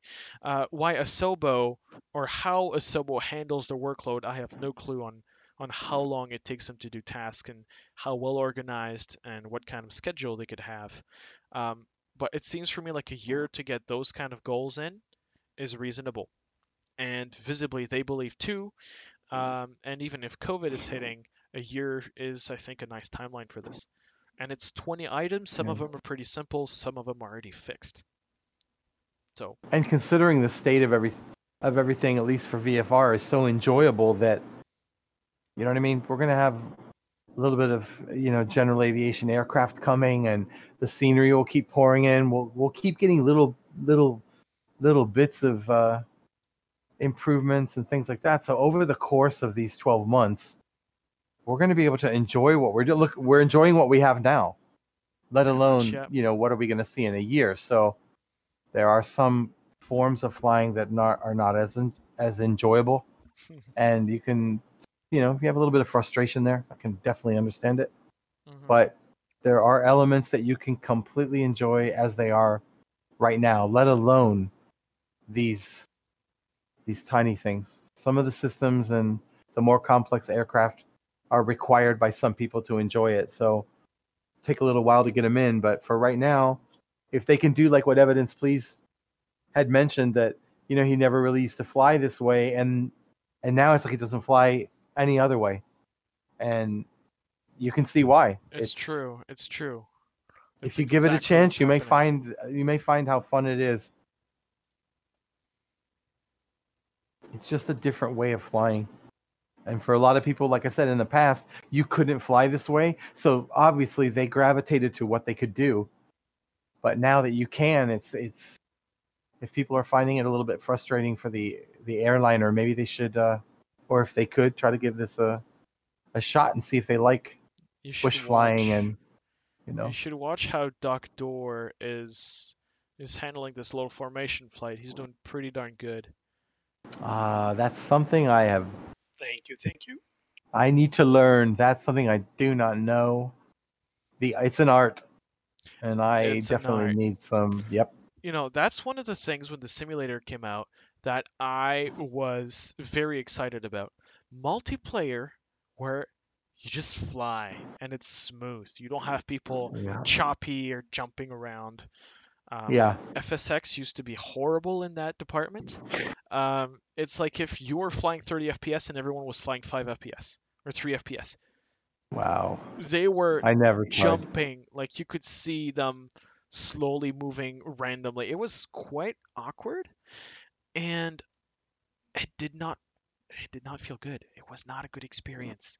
Like the way we fly now would not be visually possible. You'd have everything like jiggery and and, and Yeah. weird like that. So Stuttering and, and jerking around and yeah. Almost like if you just hit the thing. slew, like if you just slewed your way around right now with that yeah sudden jerking and, and exactly. jumping and yeah, it would just be like you're in an earthquake. It's it's not enjoyable. This is yeah, it's wow. It's Well, I something mean, to there's to there's a few improvements, right? This is one of them, but another one is uh, when you get too close to another plane, you become transparent. well, well yeah, I think that's their way of maybe otherwise remem- we'd all be falling out of the sky. well, FSX you had to turn off crash collision because otherwise it would detect when another plane goes into you and it would just say, you know what, you're out. Yep, And exactly. and you know it's it's not like in DCS where you can see yourself plunge to the ground and maybe have a bit of satisfaction out of that, even though you're pretty pissed because you were at cruising altitude and someone just rammed it to you and you won't be able to do your nice landing and everything. I must confess the 12 year old in me would would like a little bit of that crash physics. I think it'd be Yeah, I don't think cool. the manufacturers would love it. no, no. Gonna have somebody else is gonna have to pull that one off. That's Well- definitely not gonna be a And that's a why you, you have third-party add-ons. Right now, there's not Yep. really true third-party add-ons that really do this. Um, there is, well, the only one that I really know that has a bit of this it would be Neofly, where it, it kind of calculates its own hull based on your usage through the software. It doesn't create a hull for the plane specifically, like just in the sim. It doesn't take too much data from the sim about that. Like, there's no variable for plane health, I think, in the game.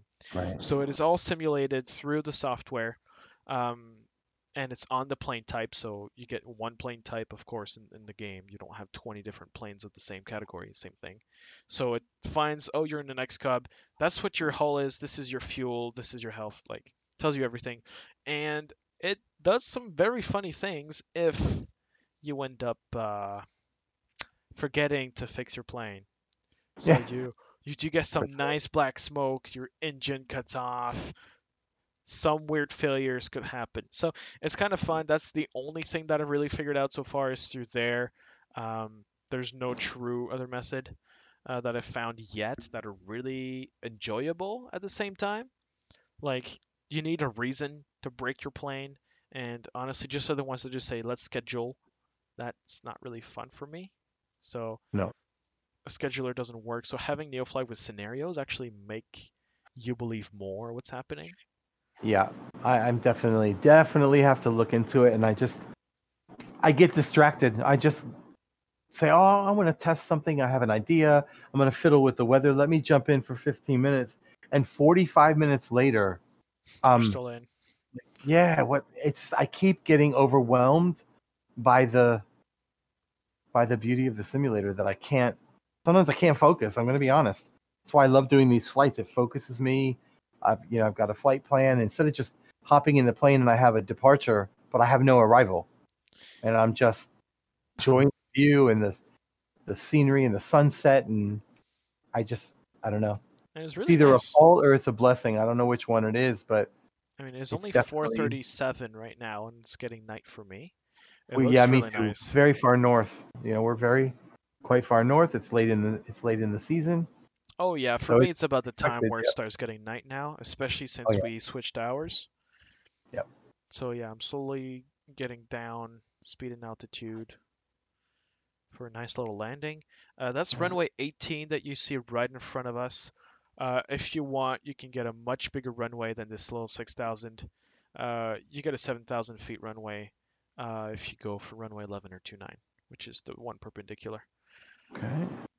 So if anyone wants a little more, even though Oh, we're, wow. we're all in pretty small planes, I mean, I wouldn't like expect like an A320 to go for that, or like a BizJet. But BizJets, honestly, the ones that are in here, they're quite true to life, overpowered, and hella fast. That's what I love about these little cubs. Even though I'm drastically too high, I can just literally, in a few seconds, you know, down throttle a little bit, put up the flaps, and I've got control and a good descent rate, and Hey, can go from you're gonna crash for sure to a successful You're landing. so cute, it's and kind of nice. sav- like this Savage Cub is so cute, honestly. Yeah, This I yellow, love it. little yellow plane. Yeah, I I, love love it. Loads of fun. You're a little low though, aren't you? Yeah, I am a little. well. Yeah, I mean, just No, maintain that I altitude. I think I'm okay. I'm at uh, coming. I'm approaching 2,000. Yeah. Gonna turn a little bit. There's also add-ons to modify things like the the uh, the labels about the pilots. You can add different variables, different colors, and so on. So Tell you what, having this bigger monitor sure makes the view is like wow. It's I I feel spoiled or like a little Uh, kid. yeah, and I'm looking ahead, and we're seeing like this is probably. Well, you can see it's auto gen. It looks a little funky, but it's not so bad for what it is. There's probably way too many lights in certain areas, though. I can't wait for the lights to. They said they're gonna revert this Yes. this light effect that's going on right now. They're gonna go back and roll that back a little bit. It's something they meant to do, but it got left in, apparently. So this will be um this will be changed back because the night lighting was absolutely phenomenal before with the uh the variation and now it's got a little bit of a Christmassy light effect a little bit Yeah, on some of the highways because they're paired up. The light, the globes of light are sort of paired up, but that's okay. They're aware of it, and they're gonna take care of it. So I can't wait for this new effects, uh, the new effects engine to come out. I have no idea. Maybe maybe that big up. I'll tell you, update number nine is going to be something. If you look at all the, the the major stuff? things that Yeah. are coming for update nine, it's like wow. I think And I- update and- 9 was one of those targets that was set very early on, and they I knew they too. wanted big projects to be done by then. and it looks like that could be late December because if they do the two, although with the COVID thing, yeah, let's let's say maybe mid to late January instead because of the Mm. announcement today. But Yeah, well, I mean, they did work track for a long time at home as well, right? yeah, They worked, uh, I think, during the summer when they moved back, so all of spring was done at home. and I'm down. Nice. Yeah, I did a little uh, 360 to reduce speed and altitude, and now I'm right behind you guys. What This a joy nice. We're to landing land as the honeycomb. sun's going down. Man, can't say enough good things about it.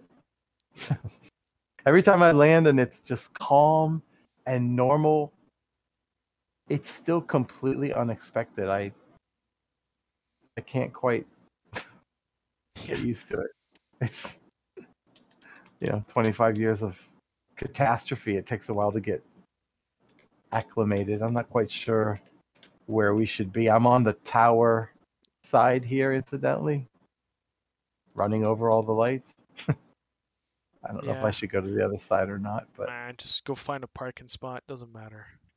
yeah, we'll just know. go There all may- together. Might be some over here by the tower, hopefully, or maybe I'll just pick up somebody from the tower. You know, your ride is ride. Your Uber. Your Uber Oh, has arrived. I'm actually not. This is a turnaround area, so I'm actually not. I'm gonna have to come all the way around. Yeah, I'm on. I'm on a turnaround for the taxi here. Wow, that's a weird So- effect. Does that mean we're supposed to go where the other tower is? Because there's two Oh, towers there's here. two. That's right. Just saw that. Um, yeah, I see everyone's kind of playing around. Yeah, you guys Yeah. went to this. Uh, Is now that you're close enough, I actually can hear all the environmental sounds It's awesome. I literally looked stupidly. Thank God nobody can see me in my house. I just looked around like, oh, who's right behind me? Because nobody was ahead of me, and it's you. It's your aircraft. Actually, like, well, that's probably not exactly me. It's more like uh, control Or- freak. It literally sounds like somebody is right on my left wing, but there's nobody there. It's there literally is- me. Yeah, it's It's lit- control freak. He's right behind you, so you probably don't see him because he's close. Oh, I know. Okay, that's what it is. Oh, yeah, now I see him. Okay, that's what it is. I like this little Yeah, night view. Back off a little. Yeah. Wow. So I don't know how I'm going to react with a, a throttle and, and rudder pedals. I'm going to be thinking I'm Oh, it's gonna be know? fun to watch. uh, Charles Lindbergh or something, you know? Okay, let's go over here. I like watching those planes right there like that. They're really nice with all the ground equipment and the lighting at night. That looks good. Yeah. I think the I only night, actually. only unrealistic thing is two towers for just two runways. Seems Well, they're fans of Lord of the Rings, so you had to, you know, two towers. Oh, it's like that Japan trip we did, right? Yeah. That was uh, two towers, but they were right next to each other then, so it was Yeah. it wasn't better. Eh, One is for air, the other is for ground. yeah. Oh, there you go. That's perfect. I mean, the issue is it's only two very small runways. I'm following you, Cookie. Yeah, I'm going onto the little surface road following Dock Door right here, because uh, why not? It's fun. Well, I was assigned to this parking. I don't know if you guys do that, but you could ask for assigned parking. Uh, I think For I have enough to deal with and don't want ATC on top. Yeah. I love how they put an X, like if this was a taxiway, you weren't supposed to go on it. I don't care, I'm still going on it. You can X me all you want, I'm landing lights. I didn't even think about that. Oh, that's kind of important. Yeah, I just just pop those on. Oof, this rudder's a little I'll follow Dock to the left, Door. to the right, to the left, to the right. Slow down. Well, thanks, Dock Door, for assigning uh, a gate for us. Oh, we're in the general I don't know if it would be the same one though. Nah. There are many times that the same parking spot would be assigned to to the whole group, and there are times that it would give it individually. You can try stop and just get into the same spot where I'm at. Nah, it's what I'm saying is just we know somewhere where, where to go. That's really it.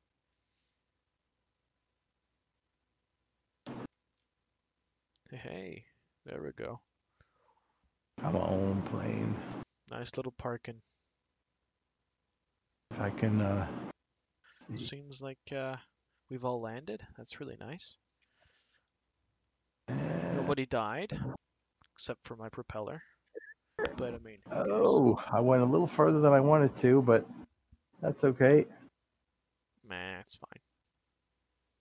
Well, that's nice. I, I like how we landed and it was basically turning night at the same moment. So we had the lights, but we could still see her landing. That was a nice, uh, nice timing.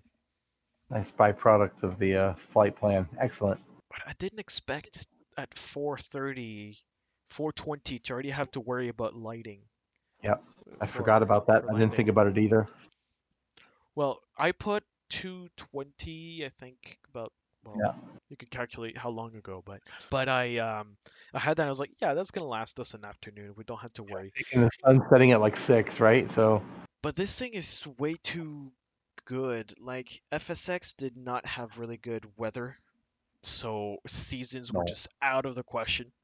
So I always flew during summer, honestly, and it was just annoying to have to go find that season thing during in, in FSX. So that was just another thing to worry about.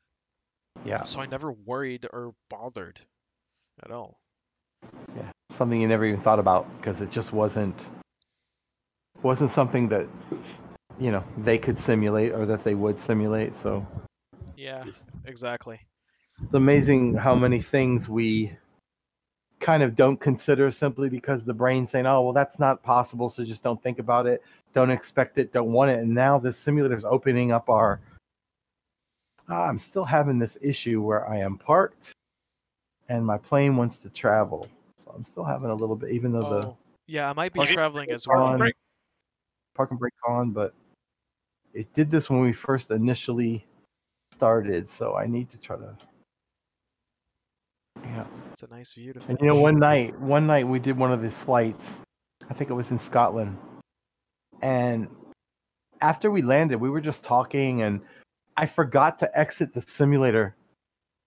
And I was in Discord with you and, and going over everything. And when I went back just to watch, I think I think I posted pictures of the way just sitting here and watching the sunset. It was like, wow, this is unbelievable that it went from this sunset to twilight so, to very faint and yeah, we landed it- at Inverness.